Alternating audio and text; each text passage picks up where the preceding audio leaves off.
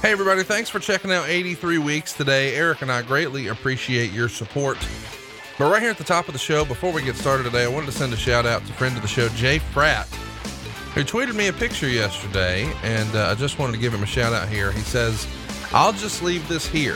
And then it's a screenshot that says old mortgage, number of months left, 317. New mortgage, number of months left, 240. Months off of loan, 77. Think about that. 77 house payments gone. Years off loan, 6.4. Total savings, $206,906.53. That's worth repeating. $206,906.53. This is what Jay saved at SaveWithConrad.com. He made sure to put in the tweet, oh, by the way, my monthly payments went up a whopping $13. Thank you to Larry, Jennifer, Philip, and the entire team for making this decision super easy to go through. Cannot recommend looking into this info enough. So there you go. SaveWithConrad.com. Save Jay and his family $206,906. And in order to save that money and cut 77 payments off of his loan, he's paying $13 extra a month. Step one is to go to SaveWithConrad.com. Step two is to do a quick application, either online or over the phone. And step three is for us to give you 3 or 4 different money-saving ideas. And once you finish step 4 and pick the right option for you, you're off to the races. It really is that easy. This is a real-life example of someone who listens to this show and then went to SaveWithConrad.com to take my challenge. Find out how much money you can save for free. It's no cost, it's no obligation, and you don't need perfect credit, so why wouldn't you do this? And oh, by the way, we're licensed in more than 40 states, so we can help more families than ever before. So even if you've taken a look once upon a time into refinancing, it's worth another look right now. It was worth nearly $207,000 to Jay. Find out how much money you can save right now at SaveWithConrad.com. NMLS number 65084, equal housing lender. Oh, and did I mention no house payments for 2 months? You won't have to make the payment in July or August. You're done until September 1st. Come September, you've got a better mortgage. Get out of debt now. Keep more of your own money. Go to SaveWithConrad.com.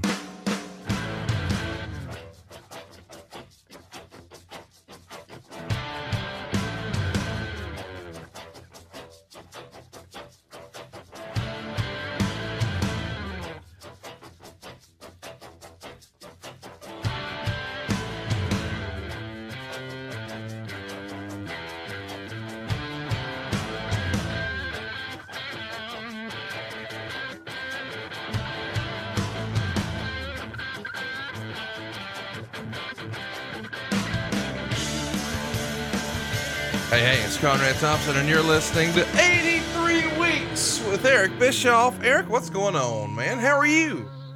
I am doing well, Mrs. B. Mrs. B was gone for a week. She was out in L.A. with her daughter, Montana.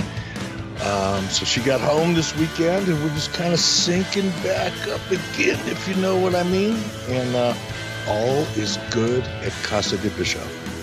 Well, I'm excited to hear that she's back and things are back to normal there. And we hope that things are back to normal for you if you're listening at home. Eric is broadcasting from the comfort and safety of his home, and I am still off of my garage here in Huntsville, Alabama. It's been a weird few months just in the world, has it not, Eric? I don't think I've ever experienced so much significant change in our culture, in our politics, in our society, and the way we communicate. I mean, just everything is happening so fast. It's hard to keep up with. I mean, back in February, the whole world was, waiting with, well, maybe not the whole world, but at least here in the States, with waiting with bated breath the outcome of, an impeachment trial. And everybody thought that was going to be the biggest news of the year.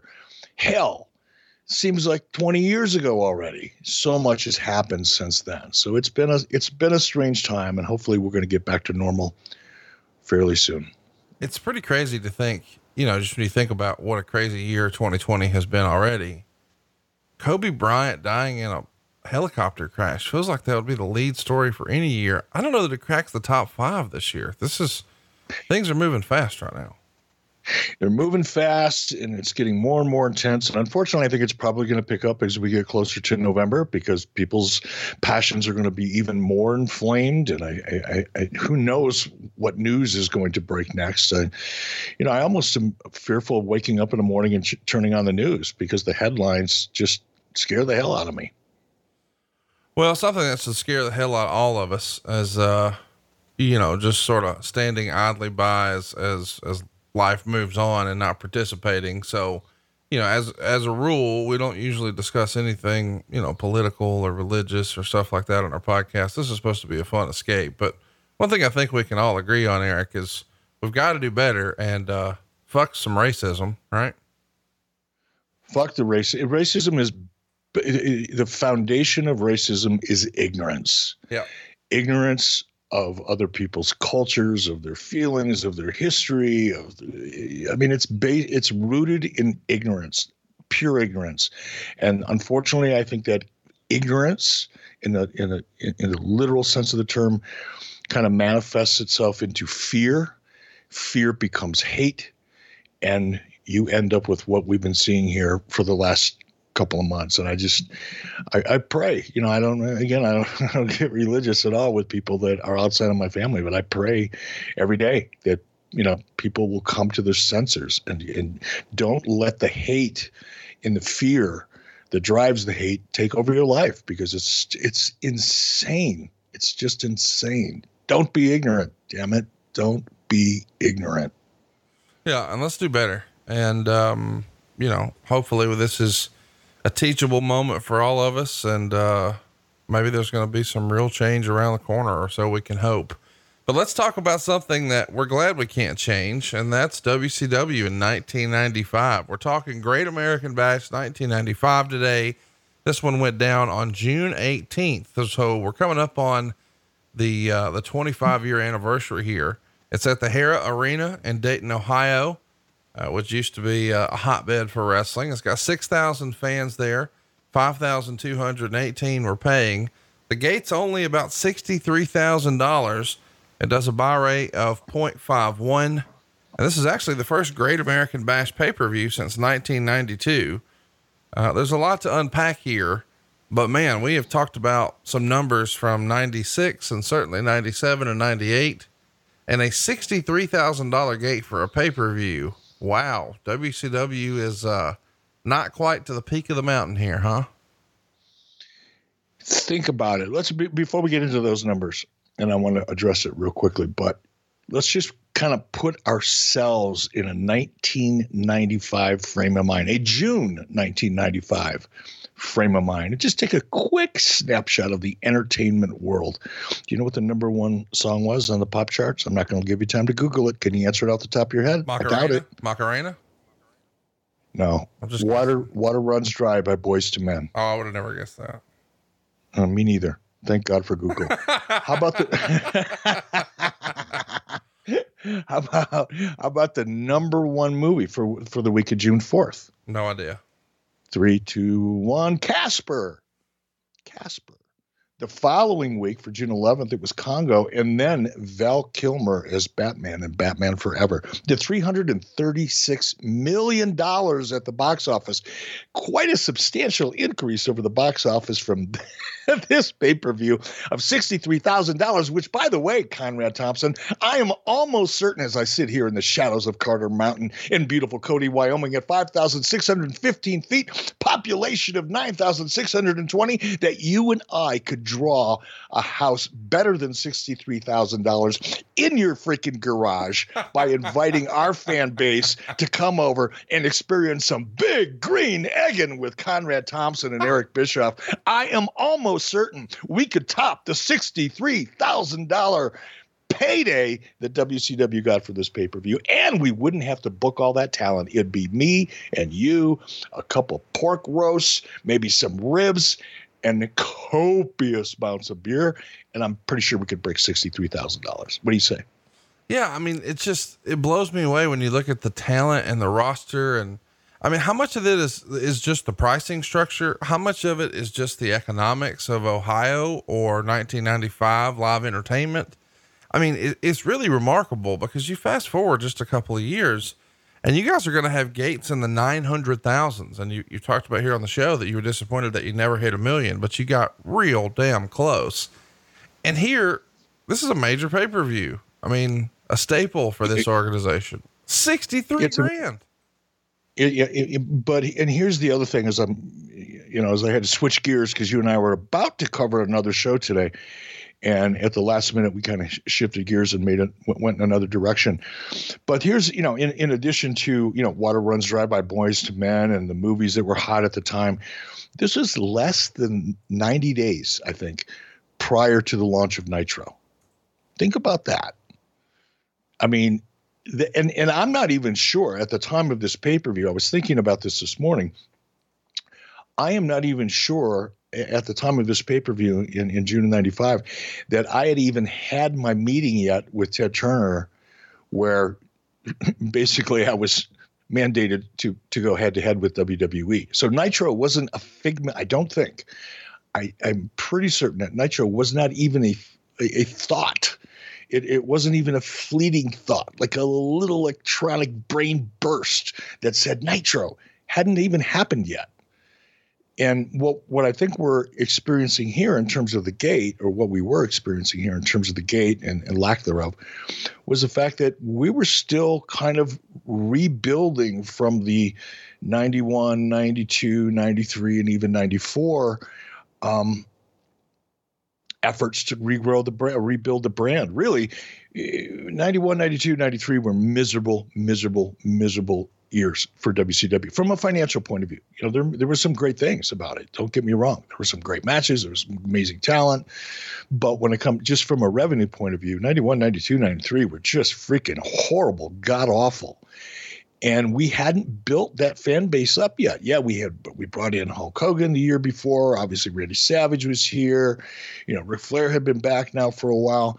We had some great talent, but just having great talent alone isn't enough to obviously move the needle. And we saw that here, whereas 12 months later, we were starting to rock the boat pretty good.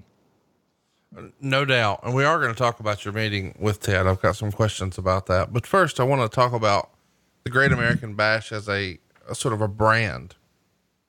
As I mentioned, it's the first one since 92.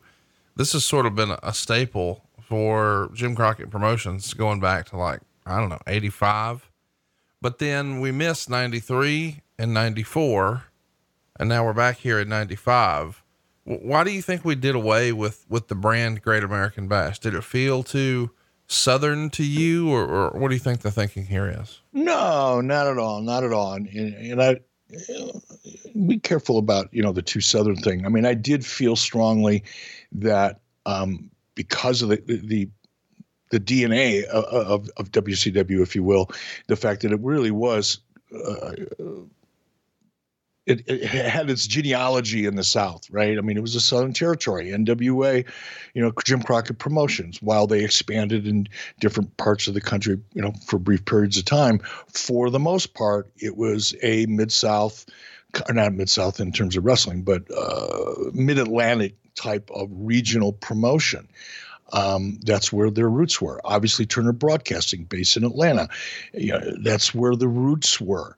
And in order to kind of grow the brand so that it appealed to a broader national audience, I did feel that we had to distinguish ourselves a little bit from the, I think, overly Southern-centric kind of presentation that we gave it, which included, announcers that had very distinctive, Southern-type accents. The same thing happens in media, in news today. You can go to any market. I can come to Huntsville and turn on the local news, and I don't detect an accent. All right, guys, I want to give you a pro tip right now, something I've been doing for a couple of months now that I highly, highly recommend. It's been a hit in my house. I'm sure it will with yours. I'm talking about how you can get fresh, pre-measured ingredients and mouth-watering seasonal recipes delivered right to your door thanks to our friends at HelloFresh. They're America's number one meal kit. And here's the deal, man. And here's why I love HelloFresh. Let's just skip your trips to the grocery store. That is priority number one for me. But something I didn't expect, it's been a lot of fun making meals at home with the wife here. The cooking has been fun, easy, and affordable. And here's the deal. The recipes from HelloFresh are delicious. You know, if it don't taste good, I ain't eating it. Well, how about this? HelloFresh tastes great because 90% of their ingredients are sourced directly from growers. This is going to get you the freshest. And how about this? It just tastes better. It also saves time. It got contactless delivery right to your doorstep, which is very important these days. But I get to cut out all the stress of meal planning, grocery store runs, chasing all the ingredients. It just shows up and we've got it on the table in under a half hour. Some of these options we've even got out there in less than 20 minutes. And by the way, you actually save money by skipping this trip to the grocery store and just going straight to HelloFresh. But my favorite thing about this is super flexible. They're going to help you keep your fridge stocked by adding extra proteins or sides like garlic bread for your weekly order. And you can easily change your delivery days or food preferences. So if you do have to have some travel, or you've got folks coming in, you need to skip a week, you need to adjust, whatever, they make it easy. I am such a big believer in this. It has changed the way my wife and I are cooking supper around the house. It's brought us a little closer together, if I'm honest with you, because we're excited when these boxes come. We're excited to get going and do it together. And it's easy. I'm not some sous chef, but I've had a great time with HelloFresh, and so has she. It's been a highlight for us. By the way, you can bring this goodness to you and get a great deal because you listen to this show. But I want you to really pay attention because this is a different promo code than what we normally do. Right now, go to HelloFresh.com/83week60, and then use the code 83week60 to get $60 off your first 3 weeks. That's going to include free shipping on your first box, by the way. Additional restrictions apply, but please visit HelloFresh.com for more details. I cannot stress this enough.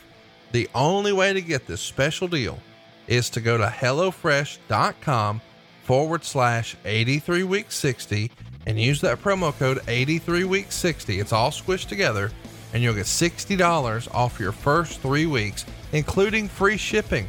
This is awesome. Do not miss it. It's 83week60. That's the promo code. It's all squished together. And you find the website at HelloFresh.com/83week60. You got to at least just take a look at the website, decide for yourself, but I think you're going to agree with me and Megan. Stuff's legit. It's HelloFresh.com/83week60. Yeah. They want you to be, every person. You need to be a chameleon. We don't need to be able to pick up any certain dialect or twang. Right. And that was the same philosophy. It wasn't that I had anything against the South. Actually, it's quite the opposite, but it's just that Southern vibe I felt in order to expand the brand, we had to be a little bit more generic in terms of our presentation. That's all. So no, the Great American Bash as a pay-per-view had nothing to do with my impression of it as being too Southern or anything like that. And again, you go back to 91, 92, 93, there was a lot of anxiety and concern over generating revenue and increasing, our pay-per-view revenues, because as evidenced by our gate on this show, the only real revenue that WCW had that meant anything was pay-per-view. All right. Our house show business sucked. It was almost non-existent.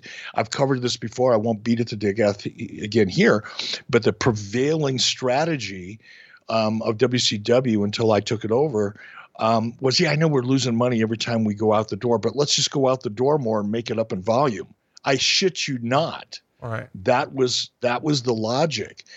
And the only exception to that kind of money-losing mentality that was so prevalent in WCW for so long was pay-per-view. And then it got down, I was a big proponent of increasing the number of pay-per-views. Not that it wasn't like you didn't have to be a, Harvard business grad to figure it out. It was the only source of revenue there was. We weren't getting it. We weren't being paid a license fee from Turner Broadcasting for the show. We weren't sharing an ad revenue from Turner Broadcasting for the show. Our licensing and merchandising was, for the most part, non-fucking existent. Yeah, there was a little bit there, but not enough to move a needle in any meaningful way. So what's left? Pay-per-view. And I think there was, and I can't speak to what the tactics or strategies were back when Bill Watts was running things before me, or even before that with Jim Herd. My feeling, though, was we needed to increase the numbers of pay-per-vviews by 1995 and 96. I was a big proponent of that. And Great American Bash was one. Why it was taken off the pay-per-view schedule, I can't answer that. I really can't. But when it came time to increase the number of pay-per-views because of the legacy of Great American Bash, and because I did like, you know, it was a birthday party for America. You know, it was almost like the 4th of July kind of vibe. I did like it, and that's why we brought it back. Well, I'm glad you did. Let's mention that we're coming off the heels of Slamboree, where we see Hulk Hogan and Randy Savage defeat Vader and Ric Flair. As a reminder, this was actually Rick's first pay-per-view match back since he lost the retirement match to Hulk Hogan at Halloween Havoc 94. Hogan doesn't have a match at the Great American Bash, but in the main event here, we'll see Ric Flair versus Randy Savage, which was built out of that Slamboree match we just talked about, where Flair would actually attack Randy's father, Angelo Poffo, and put him in the figure 4. Talk to me a little bit about Randy working with his dad. This is something that we haven't talked about a lot on the show, but it's been said that over the years, one of the issues that Randy had with Vince is the perceived slight of his father, Angelo Poffo. And I think it's been discussed that one of his wishes was, hey, I don't want to go into the WWE Hall of Fame. The whole family should go, just like the Von Erichs, meaning his brother Lanny, his father Angelo, clearly a family guy. What can you tell us about his relationship with Angelo and how he came to be a part of working with WCW? I don't know the history between Randy and Vince as it relates to the Hall of Fame or giving more notoriety or more attention to Randy's father. I don't know that backstory. I never really talked to Randy about it. I've heard kind of anecdotally that some of that stuff actually went on. I can tell you that, you know, because Slamboree, the nature of Slamboree, which happened a month before this event, you know, was, you know, we had our own kind of Hall of Fame thing going on, right, where we were honoring legends. And, you know, we didn't call it a Hall of Fame or anything like that, but you get the point. We were honoring legends. And Randy was really, really excited to bring his dad in. It meant a lot to Randy. I mean, he got very emotional about it, obviously passionate about how to make it work, and passionate in a good way, by the way, not demanding anything, not making sure that he was very, very productive and constructive about how to bring Angelo in. But I do know that it meant the world to him. It really did. And I mean, you hit it on the head, you know, Randy, above all else, you know, he was loyal to his family, like incredibly loyal to the day he died, to his family. And I think they to him, in many respects. I've gotten to know Lanny Poffo pretty well over the last couple of years. And we, you know, I've learned a lot about Randy and his relationship with Angelo and the whole family through Lanny. And, you know, when you walk away from a conversation like that with Lanny, you know, you really, really understand just how deeply affectionate, you know, Randy felt towards all of his family and especially his father. Let's mention the day before the bash here, Savage and Hogan go to the Mall of America in Minneapolis. It's the opening of Hogan's Pastamania restaurant, and they wind up signing autographs for like 3 hours. The line starts to form at like 9 a.m., even though they're not scheduled to start until noon. So no matter what we think about wrestling in 95, Hulk Hogan and the Macho Man, they're still big, big stars that fans are going to turn up for. Yeah, no doubt. And I think Hulk Hogan still had a little bit of that local hometown hero thing going on because he spent so much time in Minneapolis. I mean, he obviously was a huge star in WWF at the time. That's where Hulk Hogan became a legitimate worldwide name. No mistaking that. I'm not trying to suggest otherwise here. But I also will tell you that Hulk Hogan was a big damn deal in Minneapolis for the period of time that he really became Hulk Hogan. In Hulk Hogan's own words, he will tell you, if you ever have a chance to sit down and have a beer with him, he'll tell you that it was really Vern Gagne who taught Hulk Hogan how to become Hulk Hogan in the ring. That's really where the character that we've come to know, or we came to know during that period of time, was born, was in Minneapolis. And I think there was a residual kind of hometown loyalty as a result of that, on top of the fact that he and Randy were just, you know, legitimate, you know, worldwide stars. Did you ever think that the organization, that Turner's organization, was too big? I don't mean that to be funny, but it feels like sometimes we hear stories where, as my grandfather used to say, the left hand doesn't know what the right hand's doing, sort of deal. Here's a... Yeah, go ahead. I'm sorry. Well, there's a little note that I found in my research. Hulk Hogan appeared on TNT on May 17th during a break in the Orlando Magic Chicago Bulls playoff game. By the way, this is when Jordan came back wearing the number 45 and the Orlando Magic beat him. Anyway, when announcer Doug Collins refers to Hogan as being from the WWF, he was then corrected that Hogan was actually with WCW. Now, if this is anywhere else, if this game is on NBC, if it's on ABC, if it's on CBS, okay. It's on TNT. It's on a Turner station, and a Turner paid announcer doesn't recognize another Turner asset. That's a little weird to me. It is, and it isn't. Again, this is pre Nitro. This is pre-WCW being profitable. This is pre-WCW generating $350 or $400 million a year in revenue, which we probably did in 96 or 97. This was still when WCW was the, don't want to offend anybody if you happen to be a redheaded stepchild, it is just a figure of speech, not a personal opinion, but WCW was the redheaded stepchild of Turner Broadcasting. Ted Turner was the, you've heard me say this a million times. I wish I had $1 for every time I said it, because I wouldn't be having to do this podcast. If I'd be doing it for fun, which is still fun, but you get my point. Sure. Ted Turner was the only executive in Turner Broadcasting that wanted WCW. Everybody else treated it like it didn't really exist. They didn't want to acknowledge it at cocktail parties. It didn't come up in board meetings, you know, in the big annual company yay rah rah that we would have once a year or so, or sometimes more than once. WCW didn't get any attention. We heard a lot about every other division within Turner Broadcasting, but WCW not so much, with the exception of Ted Turner. So I don't think it was, as your grandfather would say, the right hand not knowing what the left hand was doing. It was the right hand didn't want anything to do with the left hand. They just didn't. And as a result of that, you had this kind of, you know, poor coordination and bad communication. And again, you got to understand that an announcer, even though the games were carried on TNT, that announcer isn't necessarily familiar with the inner workings of Turner Broadcasting and probably didn't watch wrestling. All right, guys, check this out. I wanted to give the perfect Christmas present to my in-laws this past year, and the way to do that was to go to PaintYourLife.com.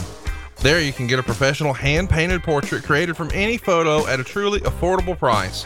And here's how this works. You choose from a team of world-class artists and work with them until every detail is perfect. And I know what you're thinking. Well, an original painting by world-class artists done by hand? It sounds like a great idea, but it's probably too expensive. It's not true. It's very, very affordable. It blew me away how quickly this happened and how affordable it was. Because back in the day, it felt like, man, this was a much more complicated process. Well, not at PaintYourLife.com. The technology has made this so much easier, and their technology, in fact, is such a user-friendly platform that you can do these custom-made hand-painted portraits in less than 5 minutes. That's how long it takes for you to get up and going.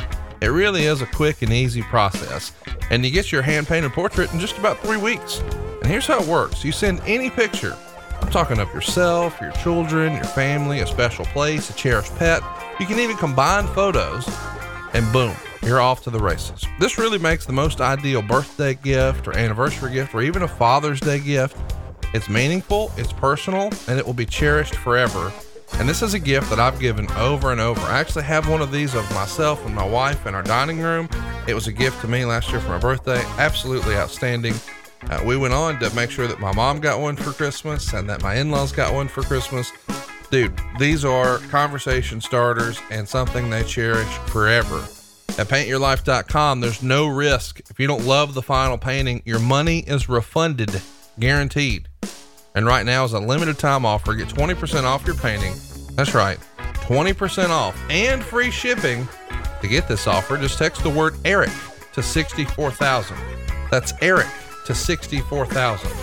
Text ERIC to 64,000. Paint your life. Celebrate the moments that matter the most. I should mention, Meltzer had some pretty pointed comments about you. He says, after a good performance on pay-per-view, Bischoff was really annoying in commentary on this show.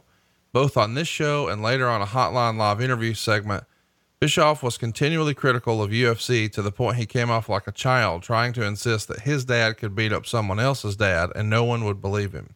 Bischoff, who does have a kickboxing background, has the same threatened series of excuses as all kickboxing types, trying to discredit UFC because it is proof that at the top level, kickboxing isn't a very effective form of real fighting. That didn't age very well, did it, Davy boy? He also tries to, well, he That's writes awesome. This. Bischoff tries so to awesome. Put over WCW guys as being tougher, bringing up again on the hotline that Jerry Sags beat up Ken Shamrock and, quote, we have the police reports to prove it. That statement is leaving out several important parts of the story, such as Brian Knobb's involvement, and he was jumped by two men, and it was many years ago before Shamrock had done any training in shoot fighting. He kept insinuating that Ming or Sergeant Craig Pittman could beat Dan Severn, who they said was trying to negotiate to come in, but should beware because WCW is where the big boys play. And, quote, Pittman used to throw him around when they were in college. Not to downplay that Pittman is clearly a skilled wrestler, but he had his chance to back up all the talk by Bischoff and Terry Taylor and lost to a guy nobody ever heard of who came into the fight with both eyes shut and was giving up more than 100 pounds in body weight. Then Bischoff talked about Chemo being knocked out in the first round in K1. Anyway, the deal is he goes through every single example where you're going on a rant about UFC guys.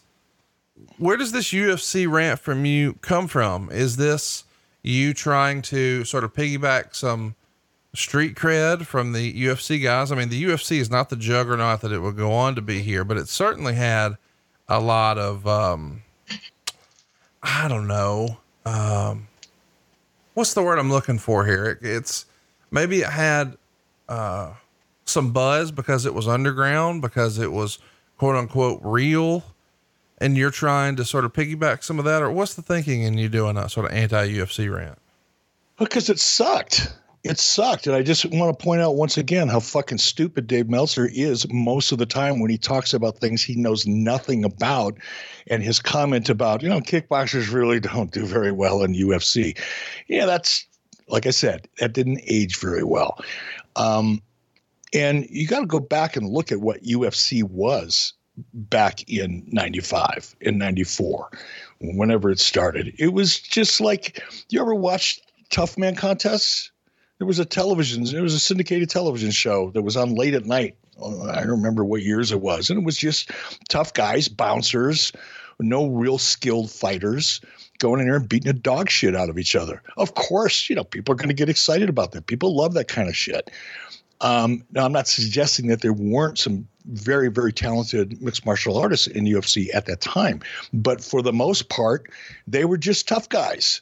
You know, guys that had, you know, a 7th degree black belt in street karate. What the fuck? What is that? It's just made up shit. You know, there were so many fighters that were, yeah, legitimate tough guys in a bar fight, but were not legitimate fighters, professional fighters. Let's put it that way. And there was a lot of them. And the UFC was a drizzling shits from a business perspective. They had a horrible reputation within the pay-per-view industry. A couple of years later, I was offered an opportunity to buy the UFC for $2 million because it was just losing money hand over fist. And it lost money hand over fist, even under the Furtadas, until, you know, we saw Ultimate Fighter on Spike Television, which we talked about, I think, last week. So the UFC, despite all of its buzz and, you know, creepy little fucks like Dave Meltzer who got off watching it because these big these big tough guys were doing things he couldn't imagine because he is who he is, wasn't the UFC that we know of today. And there was a lot of sloppy shit in there. Now, my rant, if you will, was probably a response to a question. If I was taking calls and answering questions on a hotline, guess what? That's probably why I went off on that rant. And it's probably why I positioned WCW as a superior product and some of the people in WCW. You know, granted, Craig Pittman lost to, what was the guy's name? I think it was Yuki Nakai. You know, Yuki Nakai, you weighed 150 pounds. Pittman was probably 240, 230 at the time. Yeah, I mean, it did happen. You know, but, you know, he also won his first fight in that Valley Tudo tournament in 1995, actually a couple months before this event, when he choked out his opponent with a triangle armbar. So, yeah, Craig Pittman wasn't a superstar in UFC by any stretch, but he was a legitimate MMA fighter and fought all the way up until 2011. I think he lost his last fight down in Tampa, but he was a legitimate fighter. What I was trying to point out, and a great amateur wrestler, which is why I brought him in the first place under the recommendation of Brad Ringen, who I had a ton of respect for and still do. So, yeah, I positioned WCW in a way that I thought appropriate given that time, and at least my opinion, whether you agree with my opinion or you don't agree with my opinion, at least it was based in some knowledge of martial arts and not because I'm sitting at home jerking off to fucking magazines, you know, about wrestlers and UFC guys. You know, that's where Dave Meltzer comes from. But it was my opinion. But it was my opinion based on experience. It was my opinion based on, you know, a fair amount of knowledge of martial arts and the industry of martial arts. So yeah, fuck you, Dave. That was fun, wasn't it? Yeah. It was fun. Good thing for Dave, I haven't had more coffee because I was just getting warmed up. It's also in the news and notes here that you meet with Ted Turner on June 5th in Atlanta, and Meltzer would write, "No word on anything that came out of the meeting." That's because Terry Taylor and Gary Jester weren't in the meeting. See, Dave doesn't know shit unless he's got a couple stooges that don't know shit feeding him shit. So yeah, that's why there was no. Yeah, Terry Taylor and Gary Jester weren't in that meeting. What is this? The infamous Nitro meeting, June 5th? Well, I can count on one hand with plenty of fingers left over the number of meetings I've had with Ted Turner. So I'm guessing if it was reported on June 5th, I would give Dave the benefit of the doubt here. As I said at the beginning of the show, I'm not even sure I had met with Ted yet. If Dave reported that I met with him on June 5th, you know, I'm not going to call bullshit on it because I don't know. Maybe I did, maybe I didn't. It was right around in that area, so I'll give him the benefit of the doubt. Interestingly enough, June 5th, 1995, also a Monday. Sort of fitting. Isn't that cool? Meltzer would report a few more WCW notes stemming from the announcement of the new Monday night television show, which may be called Head to Head, which starts on August 7th against Raw nationwide on the TNT cable network. Nancy Sullivan, aka Woman from ECW, was given a tryout as an announcer this past week, but the only word we've gotten is to expect Eric Bischoff to host and for the show to have a totally new look. The first show will tentatively emanate from Sarasota, Florida, and will take place one day after a Sunday night Clash of the Champions from Daytona Beach. It's expected the show will be done similar to Raw in that 3 weeks will be taped at a time, with the first week airing live. So obviously this is what will become Nitro, but the rumor and innuendo didn't have it quite right. It's not going to be head to head. Nancy Sullivan is not going to be an announcer. It's not going to start on August 7th. It's not happening in Sarasota. It's not going to be taped 3 weeks at a time. How much of this is coming from ideas that were legitimately bounced around? And Zero. I'm not even going to let you provide cover for that piece of garbage. Zero. This was Dave doing what Dave always does. Making shit up, because he probably doesn't have that great of an imagination, or he would have made up better shit, right? Or more than likely because he's 100% dependent on fucking stooges to get his information, to share to the poor people. I feel sorry for the people that spend money on his dirt sheet because they think they're getting inside information that nobody else has. He makes it up. And if he's not making it up, he's relying upon people who are making it up. You just encapsulated, you framed in a three-dimensional portrait that is undeniable what a piece of garbage Dave Meltzer is. And this is a guy who will talk about others' lack of respect for the business. Are you fucking kidding me? There is not one vowel, one consonant, and all of the verbiage that you just read to me, there is not one bit of truth or accuracy in any of it. He's not writing about information that was discussed in a general way, and somehow some fucked up piece of garbage stooge, who's as low a form of life as Meltzer is when it comes to this stuff, is feeding him. He's not relying on that, because none of that ever happened. Those discussions never took place. We were never going to call it head-to-head. It wasn't going to come from Sarasota. We weren't going to tape the show. For fuck's sake, that was one of the first things that I made clear to everybody when we were given this challenge to launch Nitro. The first decision I made is we're going to go live. How he got that wrong, I don't know. Right. I just don't know, other than the fact that he's too fucking lazy, He's too stupid, and he doesn't really have the relationships with the key people that he likes to let people think he does. That's one of the reasons why Guy Evans' book, Nitro, The Rise and Fall of Ted Turner's World Championship Wrestling, whatever the title is, I probably got it screwed up right now because I'm a little hot at the moment. But that's one of the reasons why Guy Evans' book just absolutely destroys anything that Dave Meltzer ever will have to say again when it comes to covering wrestling from a journalistic point of view, because Dave is too fucking lazy and doesn't have the balls or the relationships to pick up a phone and do an interview. And the people that he does interview most of the time are either working him because he's easy to work. The easiest con in the world is to con another con man. It's an old saying. Dave's a perfect example. He's got stooges. I don't know what he's got now, had stooges filling them all with all kinds of information that he could turn into a freaking dirt sheet. And none of it was accurate. Very little of it was accurate. And when it was accurate, it was usually by accident. He's just, there you go. I'm okay. See, I forgot to tell myself not to get angry today, not to go off on a tangent. I forgot because we were rushed this morning. I lost the amount of time that I normally have to prep for a show. Normally I spend 15 or 20 minutes calming myself down, anticipating that I'm going to hear some ridiculous shit like this and convincing myself and disciplining myself not to overreact to it, because a lot of our listeners get sick of hearing it. And I understand it because I get sick of doing it. But nonetheless, I'll endeavor to persevere and be more calm throughout the rest of the show. Sorry. Thankfully, we can talk about something a little happier. Meltzer would report Little Richard is being negotiated with to appear on the Los Angeles pay-per-view show. If so, expect him to be in Johnny B. Bad's corner in a match. Of course, we know we recently lost Little Richard. He passed away just last month. Big wrestling fan. What do you remember about trying to work with Little Richard here? I don't think I really dealt with him.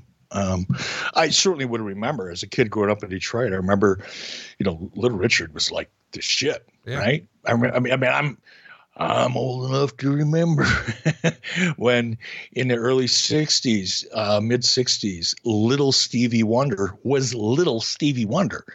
He was a very, very young kid when he broke into the business and became a big name. And Little Richard was right there in that same era. So if I would have had any discussions with Little Richard, I would have clearly remembered it.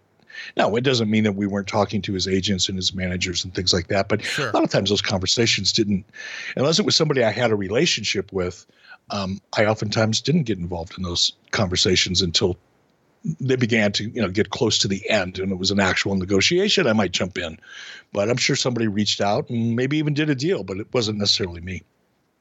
Let's talk about Gordon Solie. He's the voice of wrestling in this era. I mean, he has been for a long, long time. And Meltzer would report Gordon Soley quit the promotion actually towards the end of last week. He'd already quit once before Slamboree, but was talked into coming back and being inducted into the Hall of Fame. Jim Ross has made it clear over the years that he tried to look out for Gordon when he was in WCW, and perhaps Gordon wasn't being too good to himself and would maybe overindulge a little bit. And he found workarounds because he had such respect for the Dean of Wrestling. But it feels like his time in wrestling is coming to an end here. What do you remember about working with Gordon, and why was he adamant about moving on, or was it his decision? It was a mutual decision, and his health was an issue. I mean, that made it easier, not easy, but it made it easier to kind of move Gordon along. Trying to think of a good way of saying that, but I can't. Look, I like Gordon Soley. There was in the CNN Center. I wish I remembered the name of. There was an English pub in the CNN Center up on the second floor, and overlooking the atrium. Hopefully, I'll think of it before this podcast is over. But oftentimes, Gordon would be in doing voiceovers or in post production. At the same time I was. Now I'm going back to a period of time when I was an announcer, right? It was a third string announcer behind Tony and Jim Ross. And I'd finish up, my day about, usually we'd start at 9:30, 10 in the morning, and we'd go throughout the day. And I'd usually finish up around 6 or 7 at night. And I was staying when I was commuting from Minneapolis to Atlanta at the time, which is the era that we're talking about here. I was staying at the Omni Hotel, which is right in the CNN Center. So when I'd get done in post-production at the CNN Center, I would often meet Gordon up at this English pub and just sit and listen to him. Now, he could put him away, but I would just sit and listen to him, tell wrestling stories. And his voice was so – it was almost, I don't know, hypnotic or mesmerizing, whatever the right word was, because when Gordon would get a shot or two in him, not to the point where he was inebriated, but when he loosened up a little bit and he wiped out a half a pack of cigarettes or more, he had this quality in his voice that could just suck you in. And you could just imagine, as he's describing stories, describing incidents, you were able to very easily visualize it. And I think that's one of the reasons why he was so good at what he did. It's one of the reasons why I've gone off on this a lot recently on the adfreeshows.com interactions that I've been doing with a lot of fans. When I talk about the role of a good play-by-play person and the role of a good color commentator and how we've lost a lot of that magic that a great play-by-play person and a great color person can deliver to a show. Gordon was he was a radio voice. He had that deep, just ultra dimensional type of voice, and he could create pictures in your head in a way that very few people could. So sitting down at a bar next to Gordon Soley, having a couple scotch and sodas and or whatever it is he drank, and listening to those stories was a highlight for me.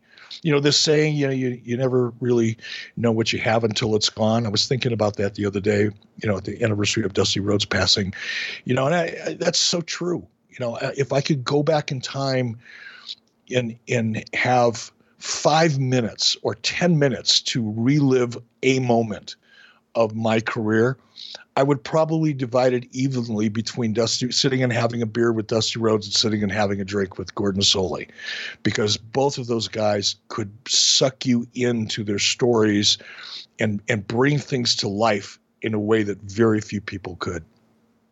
All right, fellas, listen up. New product alert. Not just any old product. It's the Weed Whacker from Manscaped.com.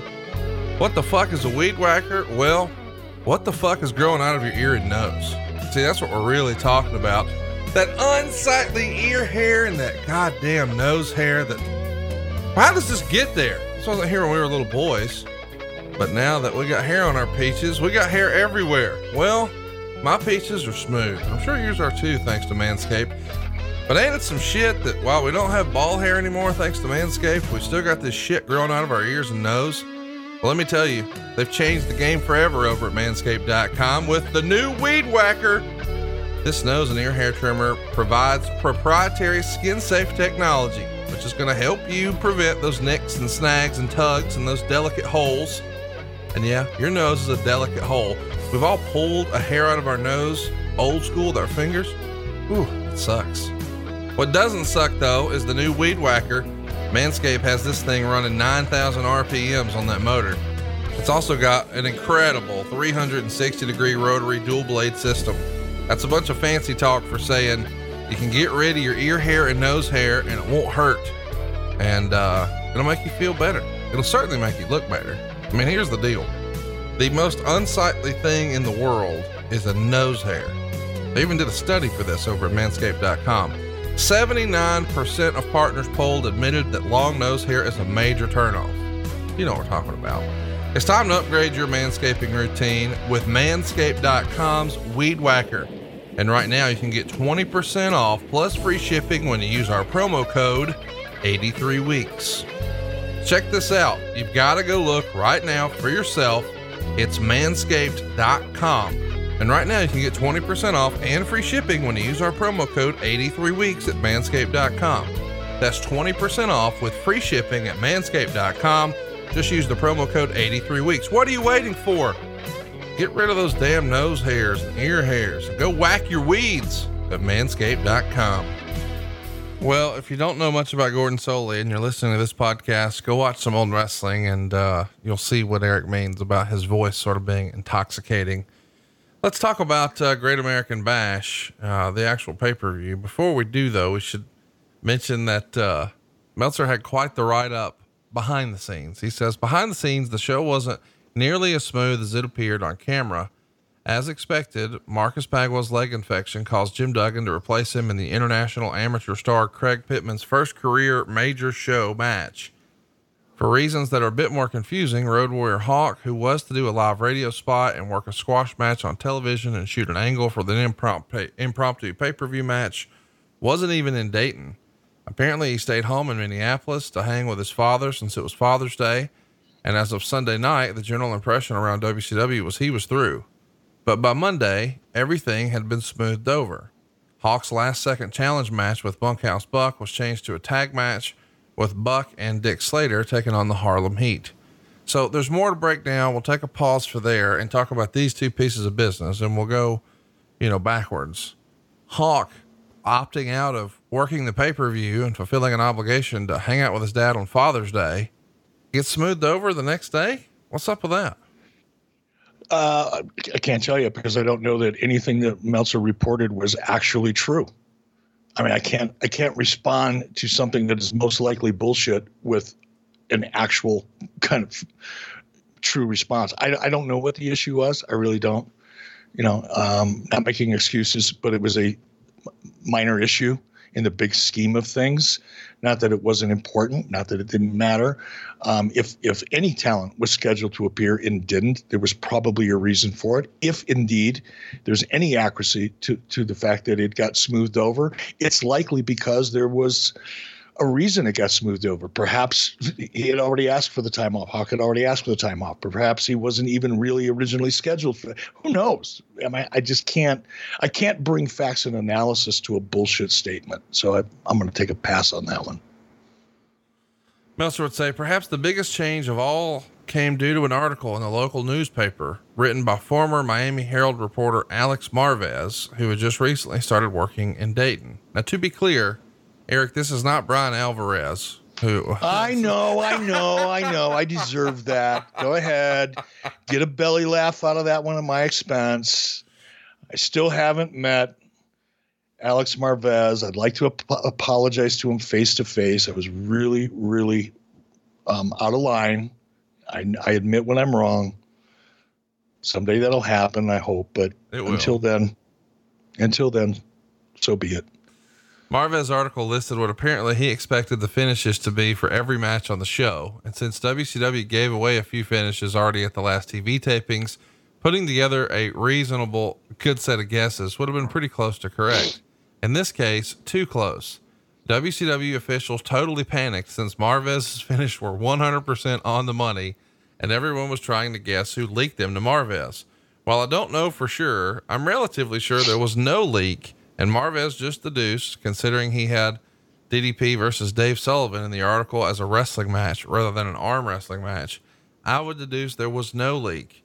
We have different versions of this story, but the consensus seems to be that Booker, Ric Flair, and others were so mad that they wanted to make sure that Marvez's story didn't have any credibility by changing one or two finishes, one of which was in the main event. This naturally made Savage a happy camper, since up until Thursday, he was supposed to beat Flair, and then supposedly it was changed to him losing due to the outside interference of a booking meeting, because everyone realized Flair badly needed a credibility boost and outside interference was set up for their gimmick match in July. So a lot to unpack here, but the gist is Marvez, just knowing that you guys have taped some TV ahead of time, guesses what's going to happen on the pay-per-view. And in a panic move, when he nails it, Rick freaks out. Do you remember that? No, I don't. I'm not saying it wasn't true, by the way. But no, I just don't remember it. And what I do remember though, is when you started reading, Dave's backstage report or whatever, however he referred to it as, I don't think I remember seeing Dave Meltzer backstage. So it's interesting that he has so much information about all of the things that were going on backstage when he wasn't there. I mean, I just got to leave it at that. Goddamn. What? It's just, let's talk about Bagwell's leg injury. The situation. No. No. You can't do that to me. Did I say something that offended you, or do you want me to dig in deeper or try to? I will. Well, I just wanted to know if you guys changed the finishes because it leaked, and instead it was a fuck Dave Meltzer. He wasn't there. It's like, goddamn, help me out. Well, I mean, possibly we did. I guess maybe I should have said this differently. And I apologize to you, Conrad, and to all of our listeners. I didn't mean to gloss over it. I'm just saying I don't remember it. I wasn't booking at the time, if you recall. Right. And so I wasn't like in the foxhole, trying to figure out finishes and what we should do. That just wasn't my role at that time. Now, maybe Ric Flair has a better memory of it, or Kevin Sullivan has a better memory of it, because they were the ones that were actually dealing with it. I wasn't. So maybe elements of that are true. I can see it. I can see how Alex Marvez, and I'm assuming that he was watching what was happening on Worldwide, and we shot those shows quite far ahead of time. Right. So it wouldn't take a fucking, spaceship, captain to figure things out. It really wasn't that hard.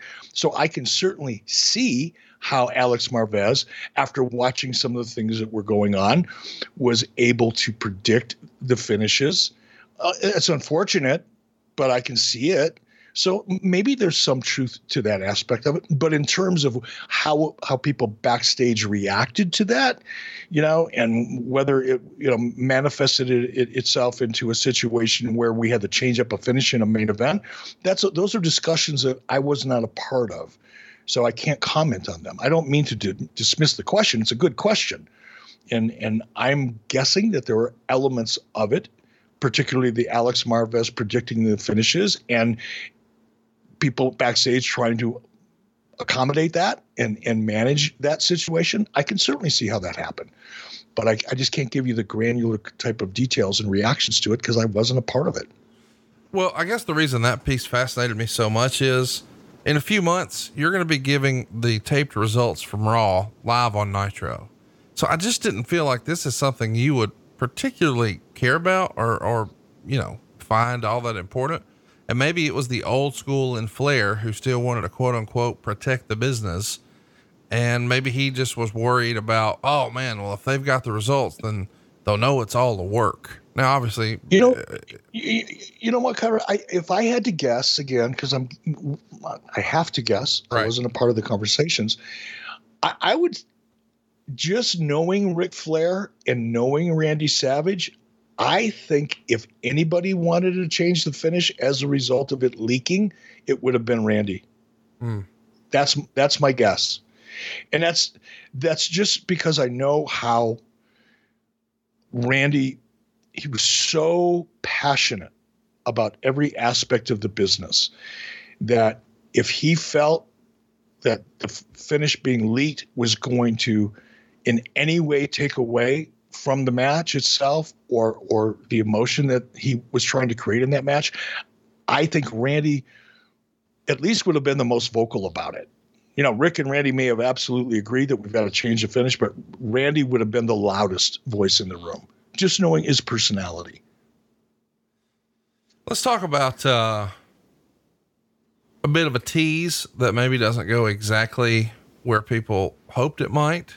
Meltzer would write, "What is true is that WCW did perhaps its sleaziest come on to date, which covers a lot of ground, and a last minute tease before the show started. It started with an angle on the live main event show where Vader attacked both Nick Bockwinkel and Eric Bischoff, and then was attacked from behind by Hulk Hogan, and the two wound up in a pull apart. As the live show was in its closing seconds, Vader came out again, demanding to Bischoff for the match with Hogan to take place, quote unquote, right now. Bischoff then said, as we speak, Bockwinkel is in a meeting with Hogan and Jimmy Hart. Vader again reiterated wanting the match tonight, just as the television show goes off the air. With the precedent of an impromptu match being added, set last month and followed again with Heat versus Slater and Buck being announced coming from a last minute angle moments earlier, the impression fans were led to believe was there was a good chance Hogan Vader is going to be added to the show. Of course, it doesn't happen. Do you think in hindsight, this was a mistake to tease a match as that's almost like a pay-per-view preview and then not actually deliver it? No, I don't. It's episodic television. Yes, there were probably some people that were hoping. There were probably some people that were anticipating. There may have been some people that felt cheated because they were hoping or anticipating something was going to happen that didn't. But we were also building up the tension, building up the story, creating anticipation for the next pay-per-view while we were doing this one. So I can understand if some people were angry or felt like they were misled. I get it, but that happens. You know, we're booking episodic television and yeah, we're trying to create some energy and we're trying to create some mystique and we're trying to create a buzz. And yeah, we're trying to market our pay-per-view because that's how we made money. But was it intention? Did we sit back and go, okay, how can we con people into believing this? Because this pay-per-view isn't really going to draw because Alex Marvis gave away all of our finishes. And God, we're in panic. And oh my God, let's do something sleazy. Let's go to our sleaze catalog. Let's see, A, B, C, D, E, F, G, H. Oh, wait a minute. V, Vader. Let's make Vader challenge Hulk Hogan, demand that he wants him now, because maybe then we can screw people out of some money and we'll convince them to buy a pay-per-view that we're not going to deliver. That's Dave's premise and all of that garbage. That's not what happened. Yeah, we were the big pay-per-view. Great American Bash was not the big pay-per-view. It was not a tentpole pay-per-view. Guess what was? Bash at the Beach. There you go, fellas. Come on. So to suggest that we were doing something on free television in order to help build anticipation for a pay-per-view that was less than a month away, and somehow we blurred the lines between whether it was going to happen at this pay-per-view or next pay-per-view because Vader used the words, I demand we want it now, or I demand we have the match now, right here, right now. Yeah, it probably caused some people to expect that it was going to happen, you know, on a Great American Bash. But guess what? I don't care. I'd do it again. So there, take it. Well, I think it's shitty. I don't care. Well, you know, I get to talk on this show too, as a rule. What I was going to say though, is if I'm at home with my parents and I'm trying to convince my dad, hey dad, there's a pay-per-view tonight. Can we get it? And he'd say, I don't know who's on it. And I would say, well, hey, there's a live little pre-show right now. Let's flip it over. And we're watching and you know, they announced the whole Harlem Heat match that comes to be on this very show. And they announced that it's going to be on the pay-per-view. And then in the closing seconds, Vader attacks everybody saying he wants Hogan tonight, and Hogan attacks him and he's demanding a match with you or from you tonight for Hulk Hogan. And you say, well, they're in a meeting about it right now. I think my dad would say, oh shit, Hulk Hogan and Vader. Yeah, let's get this pay-per-view. Fast forward 3 hours. The shit doesn't happen. Might be the last time dad lets me get a WCW pay-per-view. Where were you when I needed you or your dad? I mean, don't you think that's logical that you could get your hopes up thinking, oh shit. Yeah. Well, if that's happening, I'm in. And then it doesn't. Yeah. But no, I mean, I said in my semi rant right before you reminded me that you get to talk too. I apologize. I just get excited, Conrad. I don't mean to be rude. I try to apologize whenever I'm going to interrupt because I know how rude that is, but I get so excited sometimes and I lose a little bit of control. So I apologize to you and obviously to your dad. You know, next time I see him, I'll slip him the $29.95 that he may have spent for this pay-per-view. We appreciate that. Let's do talk about money. Meltzer would say the problem is Hogan's contract per pay-per-view appearance is so high. So just appearing on the show would be financially prohibitive unless there were weeks of promotion going in. Of course, none of the fans at home knew any of this. And WCW was counting on those Hogan fans that popped the big 4 buy rates of the last year who probably weren't going to buy this show because there was no Hogan to impulsively call their cable company at the last minute. And it should have worked in some cases. But here's the thing though. Let's talk about the money because this is mentioned a few times in Meltzer's writing over the years. And I know you always take great issue with it. So let's clarify here. He says that Hogan's guarantee here for pay-per-view is rumored to be a $300,000 guarantee versus 25% of the pay-per-view revenue, whichever is greater. This is the 1995 or the contract he's operating under in 1995, not the extension that he would sign later during the height of the NWO. Is that close? 300 grand guarantee? Nope. Okay. Nope. Not even close. Not even in the same ballpark as some of the stuff I've heard in the past. Absolutely not true. And I'll tell you what it was. I'm not embarrassed by it. Hulk. And again, context, everybody, as you're listening to the sewage that is the digital sewage that was spewed on a regular basis by Dave Meltzer. If you're gonna listen to it, or if you're gonna judge anything that was going on by how Dave reported things, you have to understand the context. When Hulk Hogan left WWF, he thought he was done with wrestling. He was pursuing acting opportunities. He had a show by the producers of Baywatch called Thunder in Paradise that was doing really well, by the way, internationally. It wasn't a big hit in the United States because syndication was already starting to take a hit, but nonetheless, it was a successful project. He thought he was done with wrestling. When Hulk decided to put his toe back in the water with WCW, he didn't want to be a full-time performer. He didn't want to be on a road 300 days a year or 200 or 150 or fucking 60 for that matter, right? His kids were very young. He was living a great life. He had plenty of money in the bank. He wanted to get back into wrestling, but not in a way that would have overwhelmed his life. So we came up with a plan where Hulk would be. Now again, remember, you know, when we brought in Hulk Hogan in, what was it, 94? I'm not sure how many pay-per-views we had at the time, but I don't think we had moved up to 12 quite yet. But whatever the number was, let's say it was 6 pay-per-views a year. Hulk was committed to 4 of those, not every one. Now that wasn't because he was so expensive we couldn't afford him, because that's what Jerkoff Dave would want you to believe.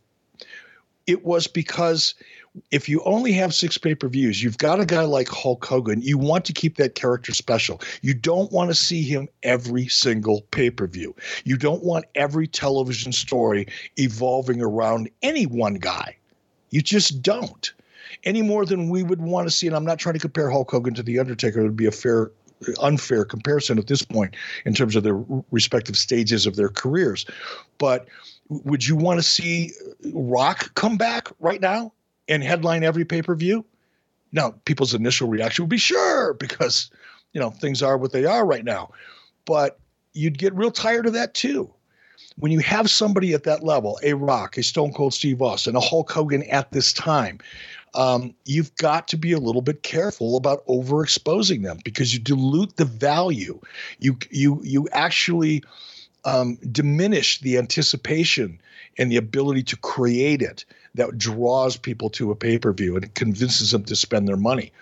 So the choice to not use Hulk Hogan on a low-level pay-per-view because Great America Bash had it, as you pointed out, we're just now bringing it back. Our June pay-per-views were typically some of the lowest-rated pay-per-views of the year. So why are we going to bring back one of our key characters who we want to bring back for the Bash at the Beach because that's one of our more successful pay-per-views and the one that we wanted to build as a tentpole? That's why we didn't have Hulk Hogan on this particular pay-per-view, not because we couldn't have afforded him. Hell, I could afford to put him under contract, and his deal, I believe, what was his deal? $400,000 per pay-per-view for 4 pay-per-views, but it wasn't against a percentage of the pay-per-view, whatever was larger. That's a not so nuanced fact that is totally off base. Now, did Hulk Hogan have language in his contract back in 1995 that would have allowed him to get bonuses on pay-per-view? Yes, he did. If those pay-per-views exceeded a certain threshold, and by exceeding those thresholds, WCW would have been far more profitable had they been without Hulk Hogan. Yes, he was in a position to get a percentage of that threshold increase, but not, a minimum guarantee against a percentage, whichever was larger. That's totally bullshit. Nothing even close to that. All right, you've heard us talk about it before, but it's time to mention it again. But first, let me ask you a question. Do you get bored with your workouts? If you're looking for a workout that keeps you engaged, learning, excited, and motivated, a workout that's never boring and always challenging, man, you've just got to check out Fight Camp. Fight Camp brings the boxing gym to your living room. They provide you with all the gear and the top trainers, everything you need to get great workouts in. The boxing workout has always been ranked as one of the best ways to get in shape, and it's honestly one of the most fun ways to combine cardio and strength training. And I've got to admit, the fun thing about this to me is it's one hell of a stress reliever. If you work in a competitive business, if you feel like your job or your life is a bit of a grind, sometimes it's fun to blow off a little steam. And man, I can't think of a better way than to do that at joinfightcamp.com. By the way, this comes with all the gear that you need. We're talking the best freestanding punching bag on the market, great boxing gloves, quick hand wraps, and their unique punch tracking sensors that show you the real-time progress and stats on any iOS device. It's even cool to do this with your kids. That's right, Fight Camp even offers kids gloves because it's meant to be enjoyed by the whole family. It's one of the only workouts that kids can actually get involved in, unlike those weight machines or cycling or other at-home workout gear that's often dangerous or just not sized for kids. But what's cool about this is you get access to 400 different workouts. This is for all fitness and all skills. So you don't have to worry about, oh man, am I too out of shape for this? No, all fitness levels can make this work. And even if you're new to boxing, they've got a 12-week starter program that teaches you the fundamentals of boxing while you still get a great workout every time. And oh, by the way, they've got 6 highly qualified trainers. And yeah, one of them is a pro MMA fighter. You've got to check this out. And they make it easy. You can try Fight Camp workouts for free. Just download the Fight Camp app and select the workout of your choice. It's a great way to test your trainer. And you can buy now and pay later. Doesn't get any easier than that. Use Affirm Financing to get your gym right away. Make easy, low monthly payments, and the gym is yours to keep at the end of your term. And if you're approved for financing, you pay less than $100 a month, which is cheaper than almost every boxing gym I've ever heard of. Plus, you save on the commute and the time and the gas. And since you have up to 5 accounts per household, you can get a full boxing gym for the whole family at under $20 a person. Check this out. Fight Camp offers flexible financing for as low as 0% APR. And right now, for a limited time offer, you can try Fight Camp for 30 days with their money back guarantee. Just go to joinfightcamp.com/83weeks. That's right. Try Fight Camp for 30 days. And if you don't love it, they'll refund your money. Train like a fighter and turn your sweat into results. To try Fight Camp for 30 days, just go to joinfightcamp.com/83weeks. That's joinfightcamp.com/83weeks. Let's talk about Buff Bagwell. I think you're going to have fun with this. Meltzer wrote, the situation with Marcus Bagwell's leg infection went something like this. Bagwell had calf implants put in late May. He was in pain almost from the beginning and had circulatory problems. And I guess he got infected from the operation. And if he hadn't had them taken out, the infection could have ended his career. A lot of fans knew this implant story from years later. I believe he appeared on MTV and they did a whole segment about him getting calf implants.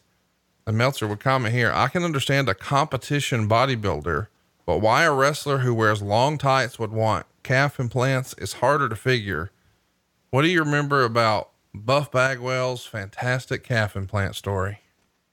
I remember it when it happened. Just the ribbing and I don't know how Dave Meltzer or anybody else hadn't heard about this, because the entire roster was laughing and talking about it. I mean, it took a long time for Marcus to live that down. A long time. Nobody even tried to hide the fact that they were having a great time at Bagwell's expense by laughing and joking about this. And it had been out for a long time, but I do remember it. The ribbon that he took, I can only imagine how he felt coming back. I think the only reason he was able to come back and work his way through it is because he was so vain. He didn't care. He probably felt at the time that, having massive calves was, one of the most important things in his life. Maybe the reason he wore long tights is because he felt insecure about his minuscule calves. I don't know. Maybe that was a weak spot. He was a bodybuilder. If you look at him, with his long tights on, he looks great, at this point. But maybe when he looked at himself in the mirror, he saw something other than what everybody else saw. And he probably focused on these little, bird legs of his and went, fuck, I got to get this fixed. And my genetics, my DNA, my body's not responding to my calf workouts. I've been sucking down protein shakes. I've been taking all these special vitamins. I've been doing all these things I've been doing. Hell, I just can't get my calves any bigger. So hell, I met this girl who she silicone. That's the answer. I know what I'll do. I'll get silicone implants in my calves. Works for strippers. Should work for me. I don't know what the thought process was, but he paid the price. Yes, he did. So the pre-show has Harlem Heat and the Fantastics. I have to admit, I didn't remember this match happened, and it's not on the pay-per-view version. You've got to see it on Main Event, but the Fantastics in 1995, a few years prior to this, a lot of people were saying they were one of the best tag teams in the biz. And I don't know that they ever really got an opportunity on the big stage. This is one of them though, a big time TV match against Harlem Heat, who are obviously a well-established team. Meltzer was a little disappointed. Do you remember having any interest ever in doing some long-term business with the Fantastics? Or do you think by this point, it probably just passed them by a little bit? No, I think it passed them by a little bit. And again, this was more, Ric Flair, Kevin Sullivan's, booking and roster building than it was mine. I was familiar with them. Obviously, I liked their work. I didn't have a strong feeling one way or the other, whether how important they would be to the roster. And that was really, like I said, that was really up to Rick and Kevin, probably more than me, but I enjoyed watching them. They had great energy.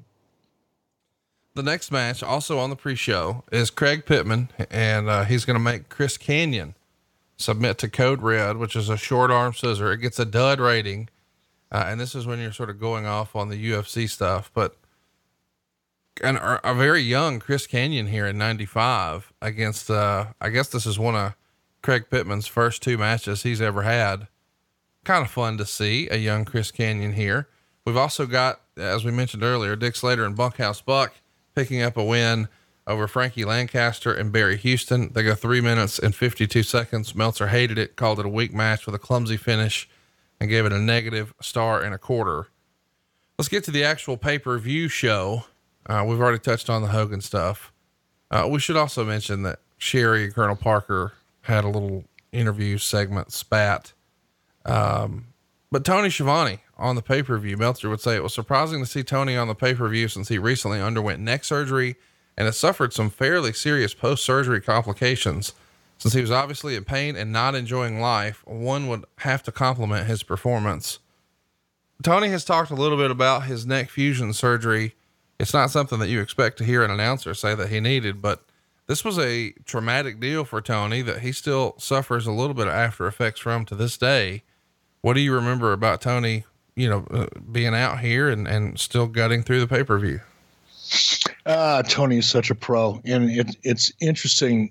You bring this up now because as I watched the show this morning, prepping for this podcast, I noticed how uncomfortable Tony was turning his head from side to side. And I had forgotten all about the neck surgery while I was watching the show this morning. So as you discuss it here and you bring it to my attention, yeah, it just goes to show what a pro Tony really is and how tough he is. Because that clearly, you could see it in his face. Now that you bring that up to me, now it all makes sense. But I was thinking, God, Tony looks stiff as a board here. He looks like he's really uncomfortable. Of course he was. He was probably in a massive amount of pain. But he pulled through. He was a pro.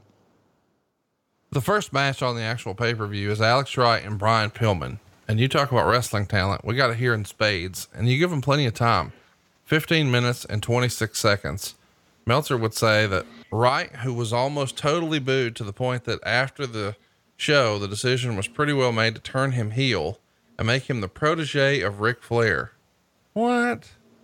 Did you ever hear that there was maybe a... Yeah, dude, Ric Flair. You got to talk to your father-in-law on this now. Come on. Ric Flair was Alex Wright's biggest fan. Ric Flair loved Alex Wright and really believed in Alex Wright. And I think for good reason. Now, I will admit, especially with hindsight being 20/20 and all, I think the way Alex Wright's character was presented, I think that the disco dancing German was probably not the greatest idea. Disco dancing is putting it mildly. He came out dancing like a male stripper. Yep. It's just not, guys aren't going to get off on that. Well, some might, but for the most part, the wrestling audience is not going to really respond favorably to that type of character. So to take a young kid who's obviously a great looking guy, fantastic shape, come out and have him, as a dick dancer, but you want him as a baby face? Come on. The square peg round hole, that's not going to work, but they did it anyway. We did it anyway, by the way. We did it anyway. It was Rick's idea. I allowed it to happen, so it's a collective we. Even though I think that character, Alex's character, I'm not trying to shirk responsibility for it here, but I think Alex's character was introduced long before I had anything to do with creative or even got involved. But nonetheless, it didn't work. But if you look at, I'll tell you what I felt when I watched this match. First of all, I love this match. This was a great match. And the second note that I made to myself was, it's a damn shame. Meaning it's a damn shame that Alex Wright didn't come out of the shoot as a character that the audience would have been responsive to as a babyface, as opposed to bringing him out as a dancing disco German dick dancer. I think if they would have brought him out in the right way and given him a character that people could have gotten behind, because athletically and from a psychology point, even at this point, he's green as green can be at this point. What was he, 19 years old, 20 years old? He was so green, but he looked fantastic for the stage that he was at in his career. He looked fantastic. I think the biggest challenge with Alex Wright, even as he gained more experience later on, is his legs were so – he had legs like a freaking giraffe. He just had legs up to his earlobes. And as a result of that, he looked a lot slower than he was.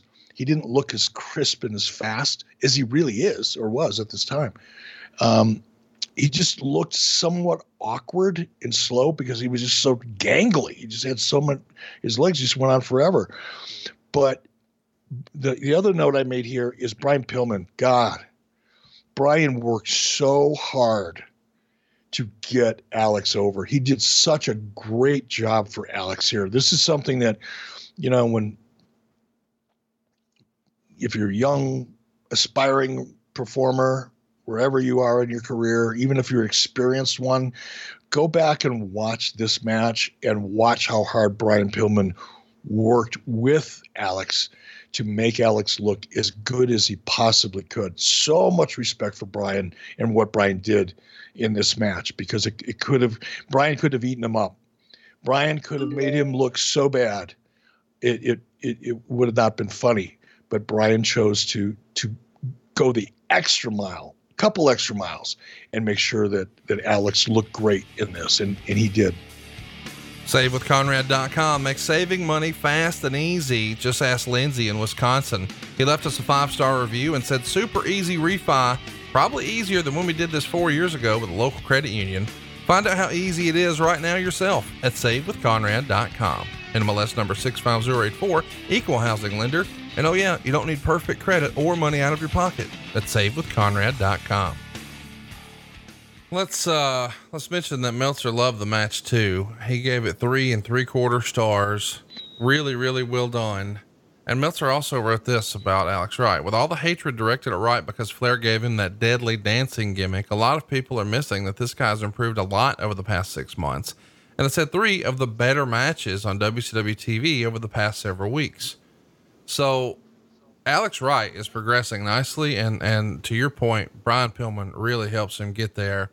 Next up, we've got Dave Sullivan winning an arm wrestling contest with Diamond Dallas Page in a match where Sullivan put his Rabbit Ralph up against the date with Diamond Doll.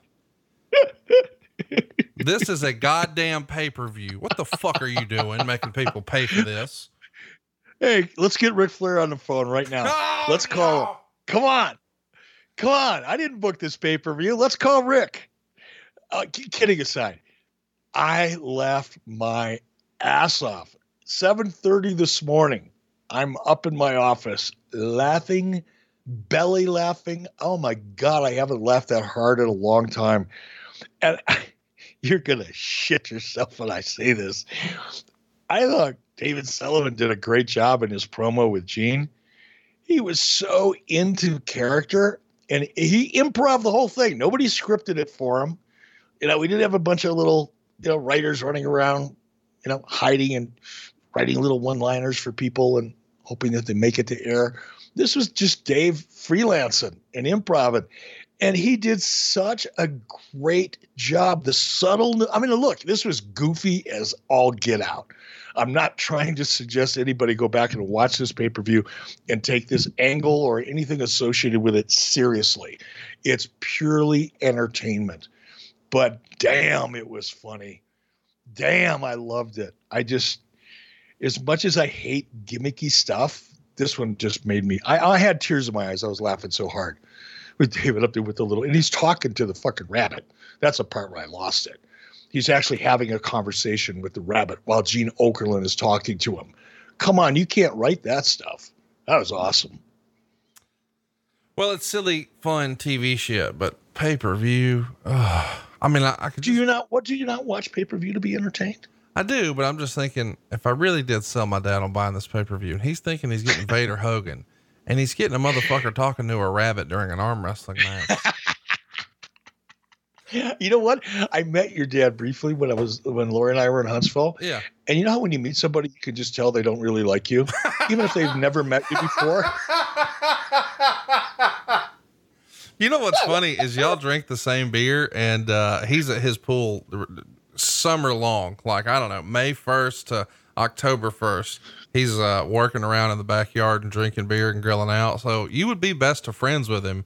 But yeah, he's probably still a little salty that he thought he was getting Vader Hogan and he got a goddamn rabbit arm wrestling match instead. Hey, at least I know why now. Yeah. At least next time I meet him, I'll just apologize. I'll hand him his $29.95 back.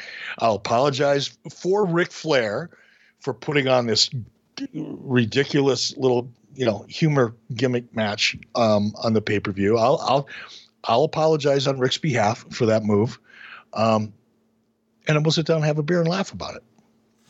Roll Tide. Let's talk about the next match. It's Jim Duggan and Sergeant Craig Pittman. Duggan gets a win by DQ. 8 minutes and 13 seconds is the timer. It gets a dud rating.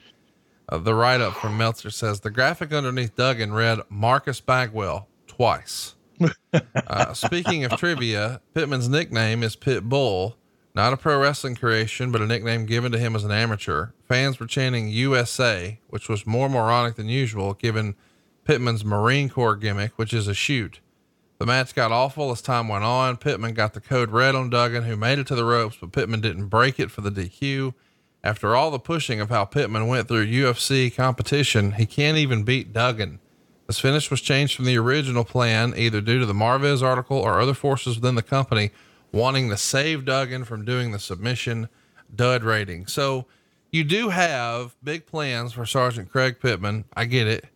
But it feels like those are changed. I hope not, based on Marvez's writing. Like, I mean, he still comes off as a badass, but it wouldn't have just been easier to just have him tap out Duggan or have Duggan submit. I don't guess tap out's really a common thing here in 95. No, it wouldn't have been a common thing. Hold on one second. I'm going to make a quick call. Sure. Speed dial. Hey, Wendy. How are you, Wendy? It's been a while. Jesus. Is Rick available? Do you mind? I'm on live with Conrad Thompson. We're doing my podcast. And I really like it. I just want to check on this thing with Alex Marvez and giving away finishes and blah, blah, blah. I just want to see if there's no. Okay. But hey, give him my best. Tell him his son-in-law says hi, and he's welcome on the show anytime. Okay. Bye. No, Rick's not available, so I can't tell you whether or not the finish was changed as a result of Alex Marvez or not.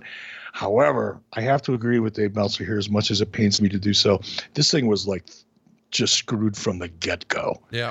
I mean, here you got a guy coming out. Oh, you got Hacksaw Jim Duggan, who's been on television by this point for how many years, coming out waving a 2x4 and an American flag? Right. I mean, he's the epitome of blue-collar USA. You could not get a more clear picture of the Hacksaw Jim Duggan character than that. He carries a 2x4 and he waves a flag. And then we bring out a heel U.S. Marine. I guess he was positioned to be a heel, which makes it even more bizarre to me as I genuflect. So yeah, this thing was just a shit show from the get-go. You got a U.S. Marine versus a flag-waving, all-American blue-collar guy. Ooh, that's bad. That's so bad. And Pittman, you know, he was a great amateur wrestler. I think he wrestled at the University of Kentucky, if I'm not mistaken. He was a great amateur wrestler.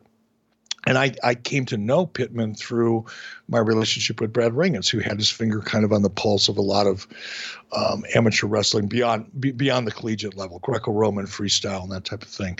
That's why I met Craig Pittman. I didn't know him before that or his background. But Craig was still pretty greedy. He was trained by Terry Taylor, according to Wikipedia.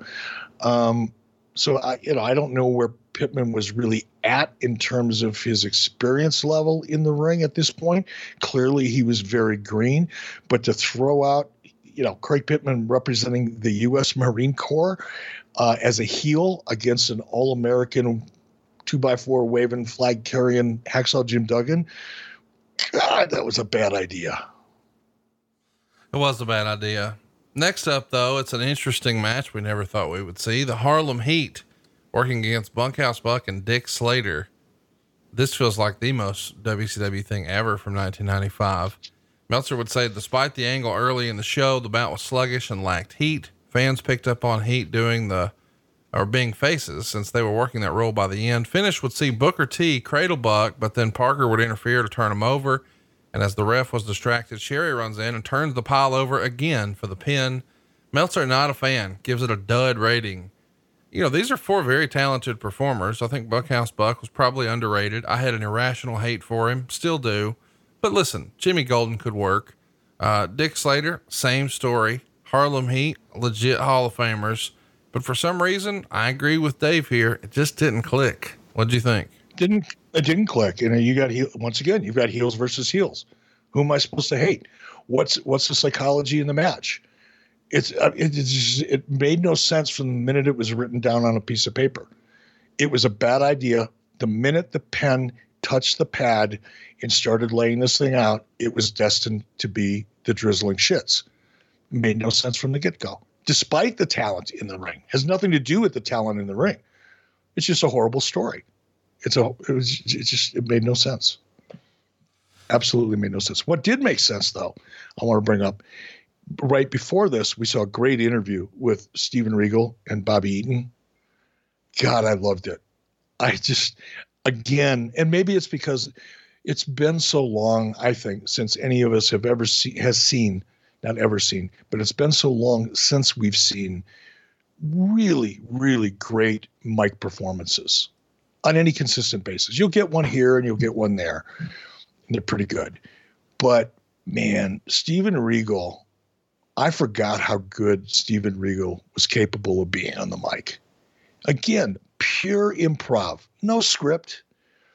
Gene Oakland, probably one of the best in the business as far as being a straight man and setting people up and handing them on a silver platter an opportunity to look really good if they put any thought and effort into it. Gene did a fantastic job here, but I think Steven Regal, in some respects, is one of the more underrated promo guys in the business. He wasn't always great. He had some misfires, but this one in particular, I just loved it because it reminded me of why I liked Nick Bockwinkel as a heel so much, because Nick Bockwinkel could deliver a promo that was, he could be articulate.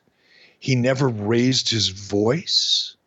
He was always putting himself over in a way that very few other people could really do. He wasn't telling everybody, I'm going to go out and I'm going to wipe the mat with this guy. He's a piece of garbage. That's typical heel 101 stuff. But when you elevate your game and you can articulate and tell a story and create anticipation and, believe it or not, put your opponent over while at the same time convincing everybody that you're going to come out on top, that to me is a great, great promo.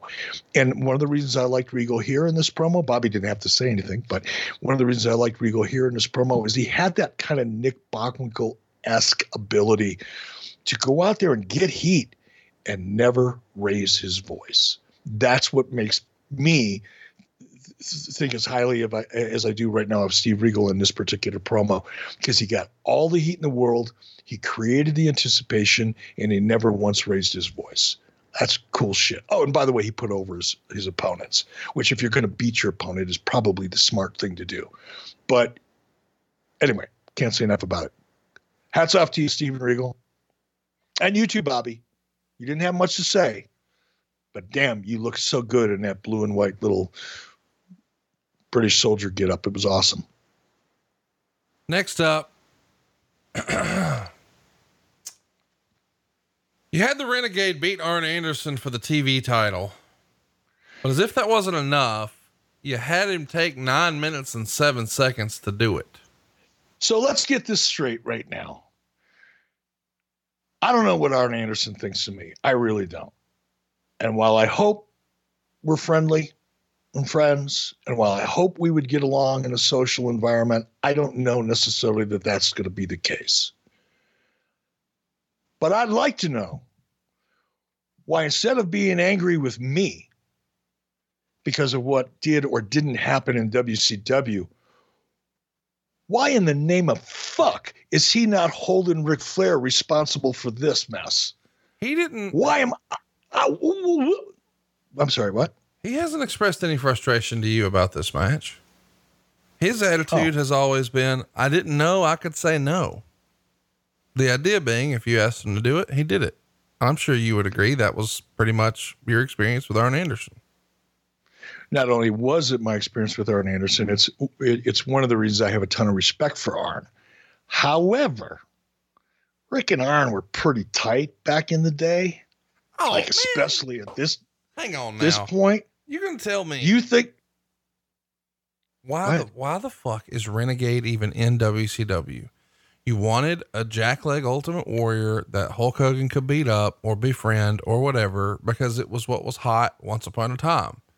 You can't argue that Ric Flair wanted a fucking Ultimate Warrior clone. This is a brother ask that you facilitate, right?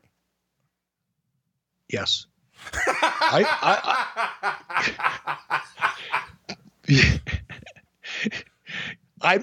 I'm not going to lie. You know, the people that listen to this podcast, they can accuse me a lot of things. You know, every once in a while you ask me a question of some insignificant little detail of something that happened 25 years ago, according to Dave Meltzer, that I just don't fucking remember, either because it wasn't true in the first place and never happened, or because I wasn't really involved in it. Right. Sometimes that happens, folks. Here's what I don't do when I'm on this show. I wouldn't insult my friend Conrad Thompson, and I won't insult you, the listeners. I'm not going to lie to you.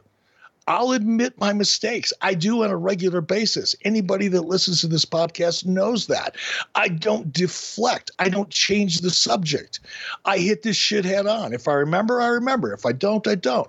If I have an opinion, I'll give it to you. If you ask me for some facts and details surrounding a certain situation, I will give it to you. I will never deflect, which is why, Conrad, I'm going to ask you, why are we talking about Hulk Hogan when it was indeed Ric Flair that made this match? I didn't make this match. Forget about who or why or what the rationale was of bringing Renegade in. I submit, I stipulate to the obvious. Yes, Hulk Hogan wanted Renegade to come in, and Jimmy Hart wanted him more than Hulk Hogan. If we're going to tell the truth here, let's tell the truth. That was a Jimmy Hart move, right? Jimmy found this guy. Jimmy loved this guy. Jimmy talked to Hulk. Hulk talked to me. Boom, here he is. But I didn't put him in the ring with Arn Anderson. Well, in fairness, I certainly didn't book the finish. Well, let's talk about that. If you guys are hiring the Renegade and it's clear that you want to make him, you need to put him in the ring with someone who can cover for him. Arn Anderson could make you look like a passable wrestler. So, I don't know about that. No, I mean, seriously. Get your point. I get your point. The idea being you need somebody who can, as Arn would say, be a mechanic, and he can cover for him. And I get that this is the way you would push a guy. Like if it was me, I would put him in there with Arn Anderson one week and Bobby Eaton the next. I mean, if the initiative comes down from on high, hey, we've got to do something with this guy. But I know as someone, I don't know, but I'm saying in this scenario, I would know what makes a good wrestling match and what doesn't. Well, shit, fire, man. Let's get him in there with Ricky Morton this week and Bobby Eaton next week and Arn Anderson the week after that. And we'll have the world convinced he's fucking unbeatable. Oh, where's Ricky Steamboat? Let's dust his ass off and let him wrestle him too. The point being, these guys, Jesus Christ, they can have great matches with anybody except maybe this one that gets negative a quarter star. Meltzer would write, Anderson probably worked about as well as I've ever seen anyone work in a negative star match. Like Alex Wright, this match was a terrible expose of just how badly the Renegade gimmick is catching on, as the biggest pop was when Anderson hit the spine buster, which he kicked out of, not to mention exposing that this guy isn't ready for prime time. Also, the guy is shrinking by the week, which is for the best, but kills him as a warrior clone. Renegade won with a splash off the top rope, negative quarter star. This is a painful memory for Arn Anderson. He's often referred to the television title as his world title, the most important belt he ever held, and he drops it to the Renegade. And when I asked him, hey, would you rather wrestle a match with Renegade again or RoboCop? He thought for a minute and said, I think I could get a passable match out of RoboCop. I love Arn. He's so he's funny without even knowing he's funny. I'm like you know. I didn't write time codes down this week as I was making notes because we were in a little bit of a hurry. But there was a point in this match where I really started feeling badly for Arn. You know, just imagining how he was feeling in that particular moment. There was a moment in the match. Somehow Arn was prone over the top turnbuckle in the corner, and Renegade was supposed to move in and take advantage of that. I think he hit him with a backdrop, which, by the way, dropped him right on Arn's spine, which is fucked up. But Arn had to sit there in that he positioned himself on the top turnbuckle. He was basically, you know, feeding for Renegade, and it took Renegade like it seemed like, I don't know, 45 minutes to finally take advantage of what Arn was setting up for him. It just looked. To me, that was that. It happened so fast, but it felt like it took forever to get out of that spot in the corner, and it was horrible. And I felt, kidding aside, you know, I'm joking about Rick and Arn and all that. That's just me trying to have fun on this show. But I really did feel bad this morning for Arn, seeing him in that position. And I agree with you. Arn can make it. You know, Ric Flair is the same way. Ric Flair can literally wrestle a broom, and the broom will look fucking awesome. Arn's right there with him in that respect. And as hard as Arn worked, and as much as he gave, much like Brian Pillman gave to Alex right in the beginning, Arn gave everything that he had to try to camouflage this fakakta mess. And it was still a fakakta mess. It was just horrible. Not great stuff. Let's talk about Nasty Boys. They get their match with Blue Bloods here. Nasty Boys are going to retain the tag titles. They get plenty of time, 15 minutes and 3 seconds. I've admitted it here before. I'll say it again. The Nasty Boys are a guilty pleasure for me. I was always entertained by them. I'm not going to say they were the best technical wrestlers, but it was believable. It was fun. I can't explain it. I just like their stuff. And much like you, I really enjoy this presentation of the Blue Bloods of Regal and Eaton. I mean, two next level performers here. Meltzer dug it too, gave it 2.25 stars. What'd you think? I mean, we do see, Booker T and Stevie Ray and Sherry come out to distract everyone. Maybe some purists would have an issue with that, but I really liked this match. What'd you think? I liked it too. I mean, it's nothing about it made me go, oh man, I can't believe this is such a good, I mean, it didn't stand out. It wasn't like one of the best matches I've seen, or any of that. And it was a very solid, but typical Nasty Boys match. I mean, there was not a lot of variety in their presentation. They worked. I don't think anybody actually physically worked much harder than the Nasty Boys in the ring at this stage of their career. When they were in their prime, you can say what you want about the characters. You can say what you want about their lack of, technical wrestling ability, whatever you want to say, be as critical as you want to be. But one thing you cannot add to that list of critique is laziness. They worked their asses off. They worked as hard or harder than most people once the bell rang. Can't say enough good things about Steven and Bobby, obviously as a tag team or as individuals. Both of them, I think, very, very gifted. Now, the one note that I did make, I love the finish.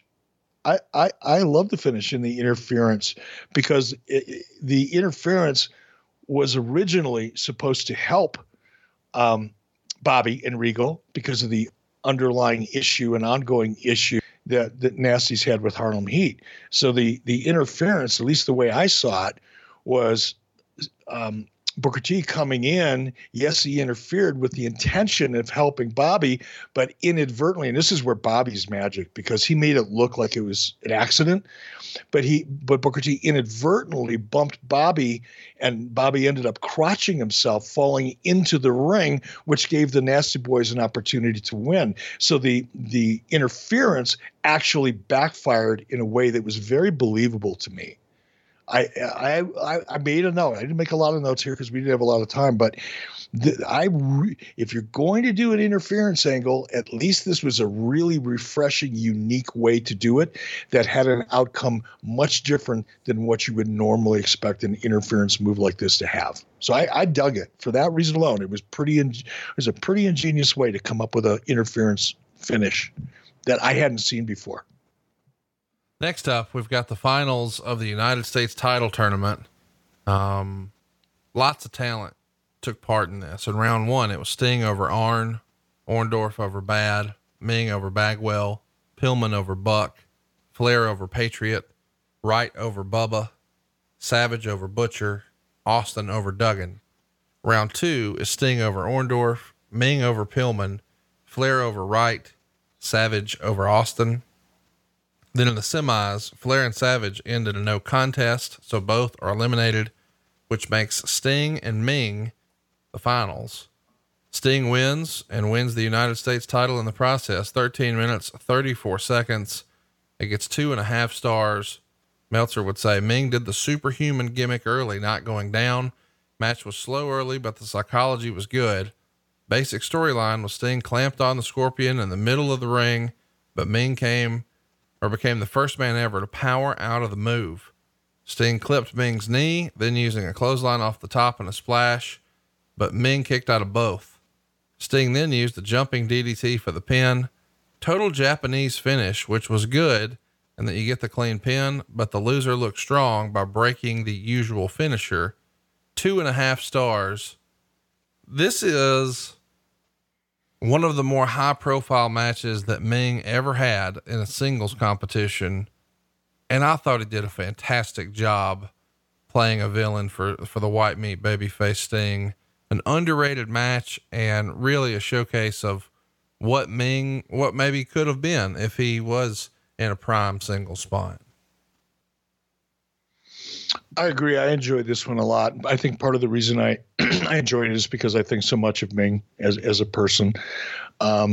What a unique cat he is, to be such a legitimate walking, talking, living, breathing badass in real life, and to be able to go in there and have a match like this. He looks so believable. He looks so credible, but he's also one of the quietest, gentlest, kindest people you'll meet outside of the ring, assuming you don't piss him off. But I love this match. There was nothing spectacular about it. I agree with Dave. I love the way the finish played out. Ming didn't lose a bit of steam as a result of the finish. Sting looked fantastic. He was probably at his physical prime in my own point of view at this point of his career. He looked awesome. He was on fire. The crowd was behind him. I enjoyed the match. It wasn't a go down in history kind of match, but it was a really, really, really good match and fun to watch. It didn't take much, for Sting. Sting just needs, like Hogan before him in the 80s, he just needs a heel factory, and perhaps none better than a quote unquote superhuman Ming here. Fun stuff. The main event, here we are, man. Ric Flair, Randy Savage, 14 minutes, 42 seconds. Meltzer really loved it, gave it 4 stars. And check out this opening line here in Meltzer's write-up. Anyone who says Flair is washed up as a worker can eat it. As a draw, maybe another story. It's been years since Savage has put out like this. Basically, this was everything you would have expected of a match between these two in their primes. Fast and furious with them brawling inside and outside the ring. Angelo Poffo was at ringside with a cane, selling the injury from the last pay-per-view when Flair used the figure 4 on him.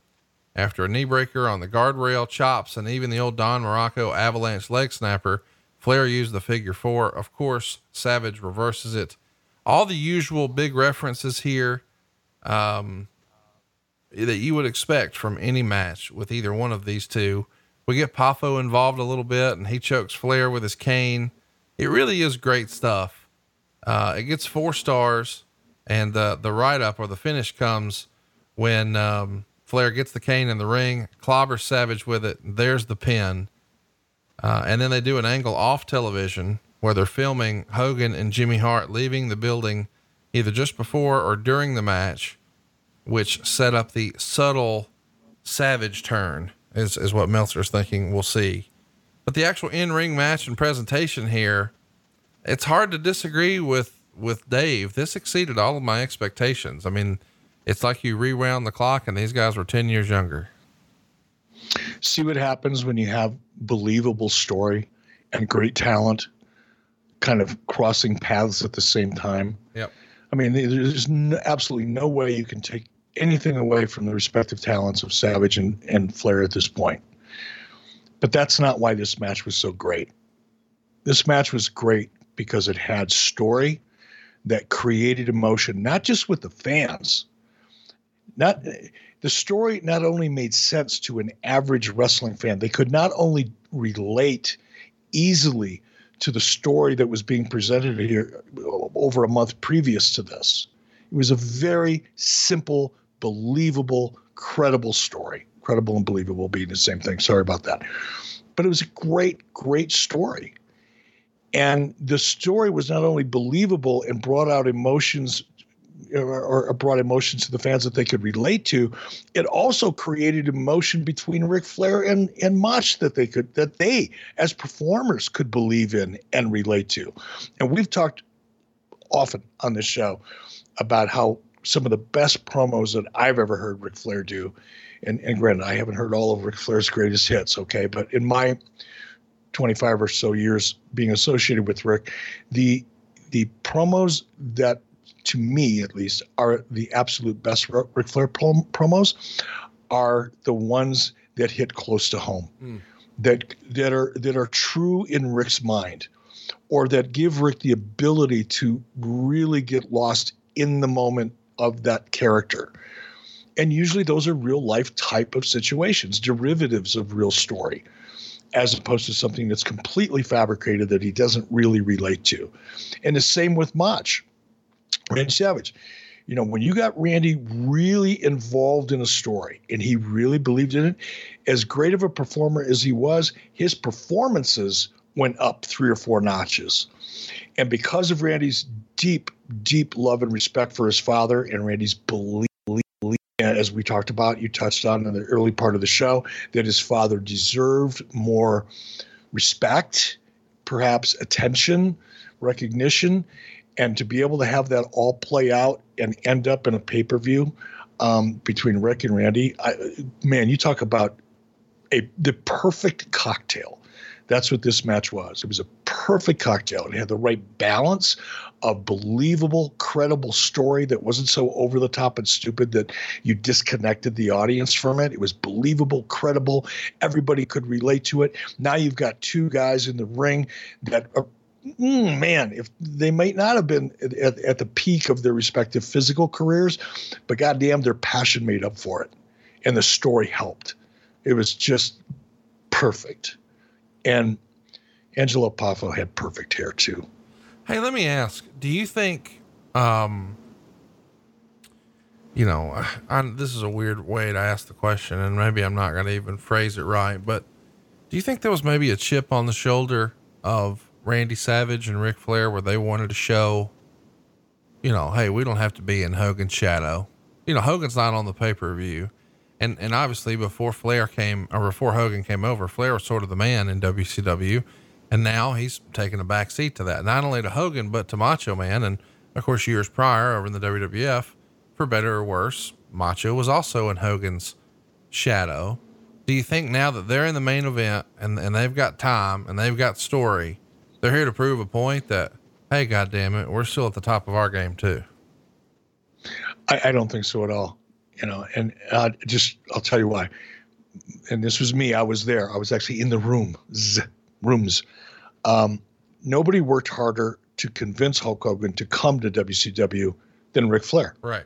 Had it not been for Ric Flair, Hulk Hogan would have not come to WCW. End of story. No, there's no variation on that theme. There's no alternative facts that anybody can throw out there. It just is what it is. Hulk Hogan would not have come to WCW without Ric Flair's support, encouragement, and everything else that went with it. So for me to say, I think maybe Ric was a little disappointed that he was in Hulk's shadow, makes no sense to me at any level. Now, knowing Ric, and you know him better than I do at this point, you know, Ric was very competitive. That doesn't mean that Ric Flair doesn't want to prove that he's still the man, and he doesn't want to be, but he was playing up to that role, not with a chip on his shoulder. Randy Savage wouldn't have been in WCW had it not been for Hulk Hogan. So I don't think that played into it at all. I mean, and maybe I'm looking at the past with kind of, you know, rose colored glasses, 'cause I guess I tend to want to do that. But even though there were beats and moments between Hogan and Randy that got a little tense, they were minor and they were rare. For the most part, those two guys were thick. You know, there was a period of time, and Hulk has talked a lot about the roller coaster relationship that those two had. And they did have a roller coaster relationship all the way up to the very end, right before Randy died, when Hulk Hogan had a doctor's appointment. Yeah. And coincidentally, with the same doctor that Randy Savage had, Hulk was having back issues and knee issues at the time, and they crossed paths in the doctor's office. And that was the first time they had spoken to each other in a long time. And they kind of buried the hatchet and, you know, hugged and, you know, brought it right back to where they had been when they were friends, only for Randy to die shortly thereafter in a car wreck. So, or of a heart attack and a car wreck. But no, to answer your question, no, I don't believe that was it at all. I think what drove both of them is what got both of them to the top of their careers in the first place, which is just their passion for performing and their love for the business. And this was an ideal situation where, you know, Rick knew that he would get a great match out of Randy. He knew that he could trust Randy and vice versa. That's a great, you know, that chemistry's great. You know, it's an important thing. You couldn't have asked for better chemistry between these two individuals. Now the fact that they've got a story that they both believe in, that the audience believes in, God almighty, I wish we could recreate that, you know, once a month or twice a month, because that was, it just, I could gush for hours, but it was great. Great stuff. And by the way, it is a bit of a sleeper show. The Wrestling Observer Reader Poll gave it 43% thumbs up, 34.6% thumbs in the middle, and thumbs down only gets 22.3%. Even Nikki liked it. What'd you say? Thumbs up, thumbs down, yeah, thumbs down. Yeah, Nikki, paw up, paw down. Ric Flair, Randy Savage, pay-per-view. What do you think? She's looking at me like, dude, would you take me outside? I got to take a shit. What'd you think? Thumbs up, thumbs down. I liked it. You know, I liked it a lot. I would give it, you know, thumbs up for sure. Probably because of the main event. I mean, anytime, it is so rare anymore that we see really good story. And when you see a story like this, even though it was from 1995, it brings back hope. Somebody's going to see this and go, you know what? We need a story. We need something like this that can bring out the passion and the emotion of not only the audience, but the performers in the ring in a way that is so believable you forget that it's not. That's why I liked it as much as I did. I thought it was great. The best match poll, of course, Ric Flair and Randy Savage. Unfortunately, the worst match poll, well, it's Renegade and Arn Anderson. This was a fun time to revisit WCW. As we know, the company is going to change greatly in just a handful of months when Monday Nitro becomes a reality. Next week, we're going to check in with you, and we're going to bring you what I think is the perfect follow-up to Great American Bash 95. It's Great American Bash 96. And on that show, of course, well, Eric takes a little ride, but more importantly, we're taking you on the ride of WCW. This is 3 months before Nitro. Well, of course, the next one is 9 months into Nitro, but the very beginning stages of the NWO. Great American Bash 96 could not be more different than 1995, could it? No, what a change. What a difference a couple months make. It's just, and it was the beginning. You know, that's what's so much fun about going back and looking at these shows. You know, when you sent me the text and we're going to cover this one this week, it's like, wow, I can't believe I had no idea what was going to happen in 3 or 4 short months, or certainly not in 8 or 10 months, of how drastically not only WCW's world, but the world of professional wrestling was about to change based on things that were developing in this moment. It's really cool to look back and kind of put it in that context. What's cool about the next show we're going to cover, Bash 96, is it's got sort of a blend of old traditional classic WCW, but also the new Nitro version of things. But you've also got a little touch of celebrity. And as we know, the hottest angle of all time, it'll be Steiner Brothers working against Fire and Ice, which is Scott Norton and Ice Train, Conan in there with El Gato, Diamond Dallas Page working with Marcus Alexander Bagwell. How about this one? Dean Malenko and Rey Mysterio Jr. Ooh, thank you for that present. John Tenta and Big Bubba Rogers, Chris Benoit and Kevin Sullivan in Falls Count Anywhere. And yes, there's more than meets the eye there. Sting and Lord Steven Regal. How about Ric Flair tagging with Arn Anderson to take on Kevin Green and Steve McMichael? Can't wait to beat you up on that one. And then in the main event for the world title, it's the Giant and Lex Luger, but somewhere in there, Scott Hall and Kevin Nash, these outsiders who are now here in WCW, have a little bit of a get together with Eric Bischoff. We'll talk about it next week. If you've got questions, we want to hear them. Follow us on Twitter. It's @83weeks.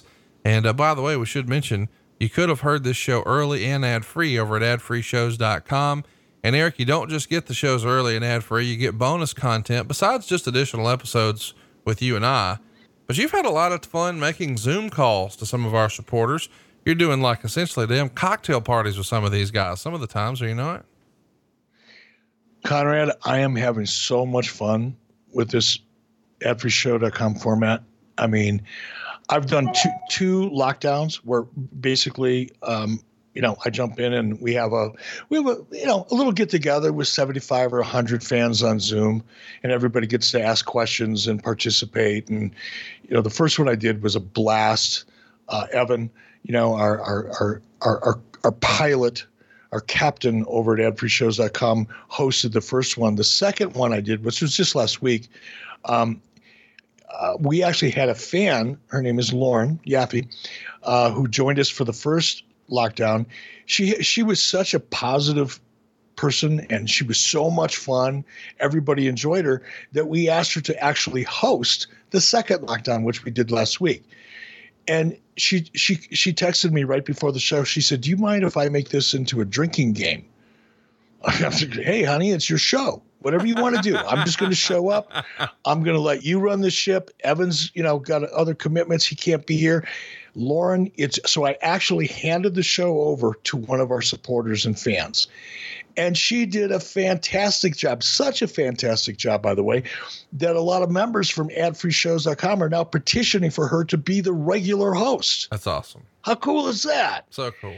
And honestly, and I'm not saying this to sell adfreeshows.com, but if you want to buy it anyway, that's okay.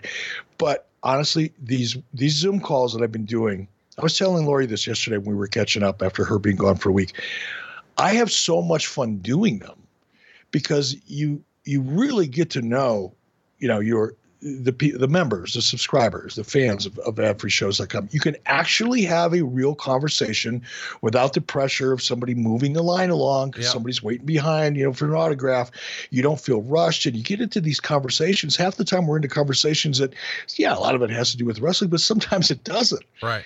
And we're having a blast and it feels like a cocktail party. So I can't wait to do the next one. I'm going to hold off. I'm not going to do another one until July just because I think people like you will get sick of hearing my voice. But next month I'm going to talk Lauren into hosting it again and we're going to have a blast.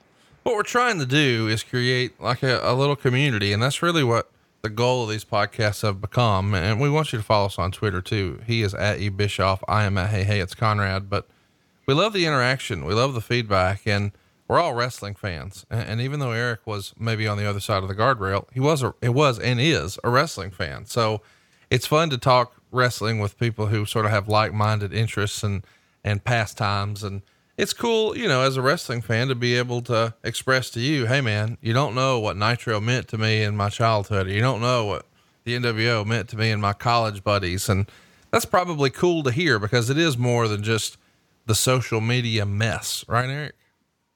It is. And I think that's one of the things, God, it's like you were sitting in on my conversation with Lori yesterday at the Silver Dollar in downtown Cody. That when you, and it's not just, Nitro meant so much to me or this meant so much to me, not necessarily putting me or even WCW over, that makes me feel good. But when I hear people talking about how much wrestling positively influenced their lives. There you go. And I'm going to give you I'm going to talk about one very, very quick. I promise I'll keep it fast. But a couple years ago, I may have told you the story. If I have, shut me off. But a young lady, probably in her mid to late 20s, I was doing a panel at a Comic-Con in Phoenix with Hulk Hogan and Sting. And we got to the Q&A portion of the panel, and this young lady stood up, and she told me the story. And she basically said, "Look, the only opportunity I ever got to bond with my father was watching wrestling. That was the only time because he worked a couple jobs, and we had a dysfunctional family, and all the reasons why. But the only memory she had of her childhood with her father was watching wrestling." Her mother had passed. Her father had passed. She really had no other family. And she told me this story, and it brought tears to my eyes on the stage as I was listening to it. She tracked me down. How, I don't know. She tracked me down about a month later and said, hey, if you remember, I told you the story. And of course I remembered her because it touched me quite a bit. And hold on. And then she said, I'm getting married and I don't have anybody to give me away. And since my relationship with my dad had so much to do with wrestling, do you mind? Oh, God almighty. And that's the kind of thing. And you hear, not stories like that, obviously, but you hear so much how wrestling is over the top and silly as it can be sometimes. And if you really think about it, it sometimes doesn't make any sense. Right.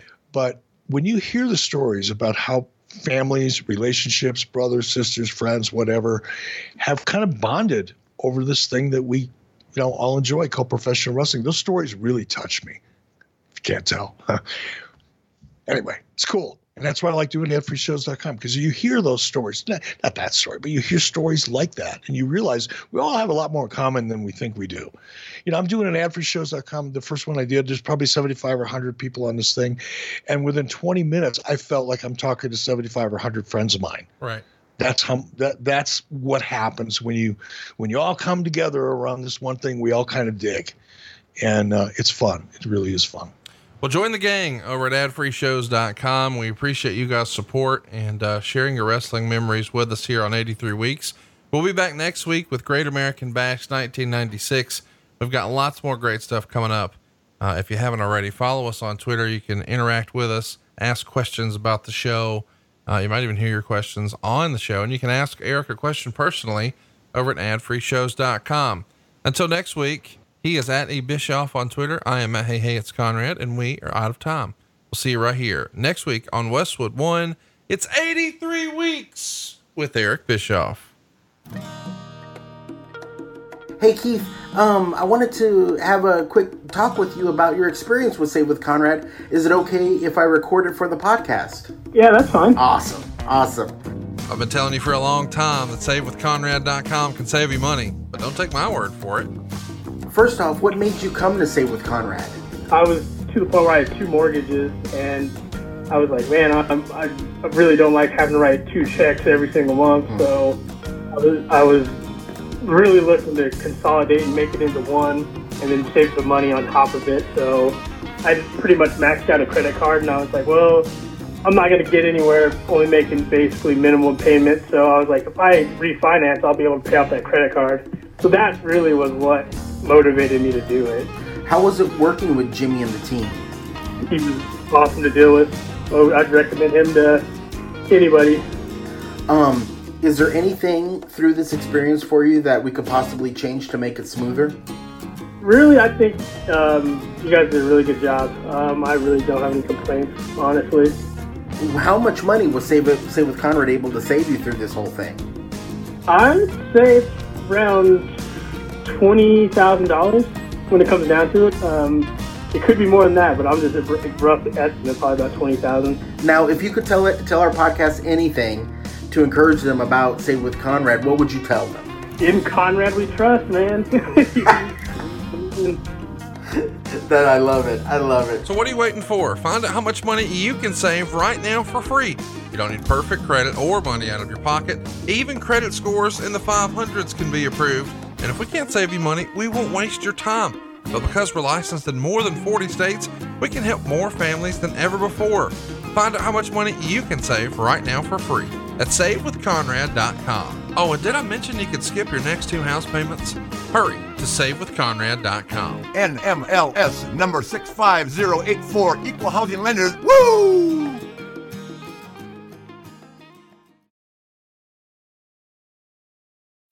John brings his skewed sense of humor. Jeff brings tips to cut strokes off your next round. Together, it's those weekend golf guys. They'll pay a lot of money to PXG and Titleist and Callaway and on and on, right? How many yards do you think you're going to pick up with that extra driver? I think I can get an extra 5 to 10. What if I give you 15 to 20? You pay me more. Jeff Smith teaches on the sliding scale. Those weekend golf guys, the podcast, part of the Believe Network. Just search BLEAV on YouTube or wherever you listen.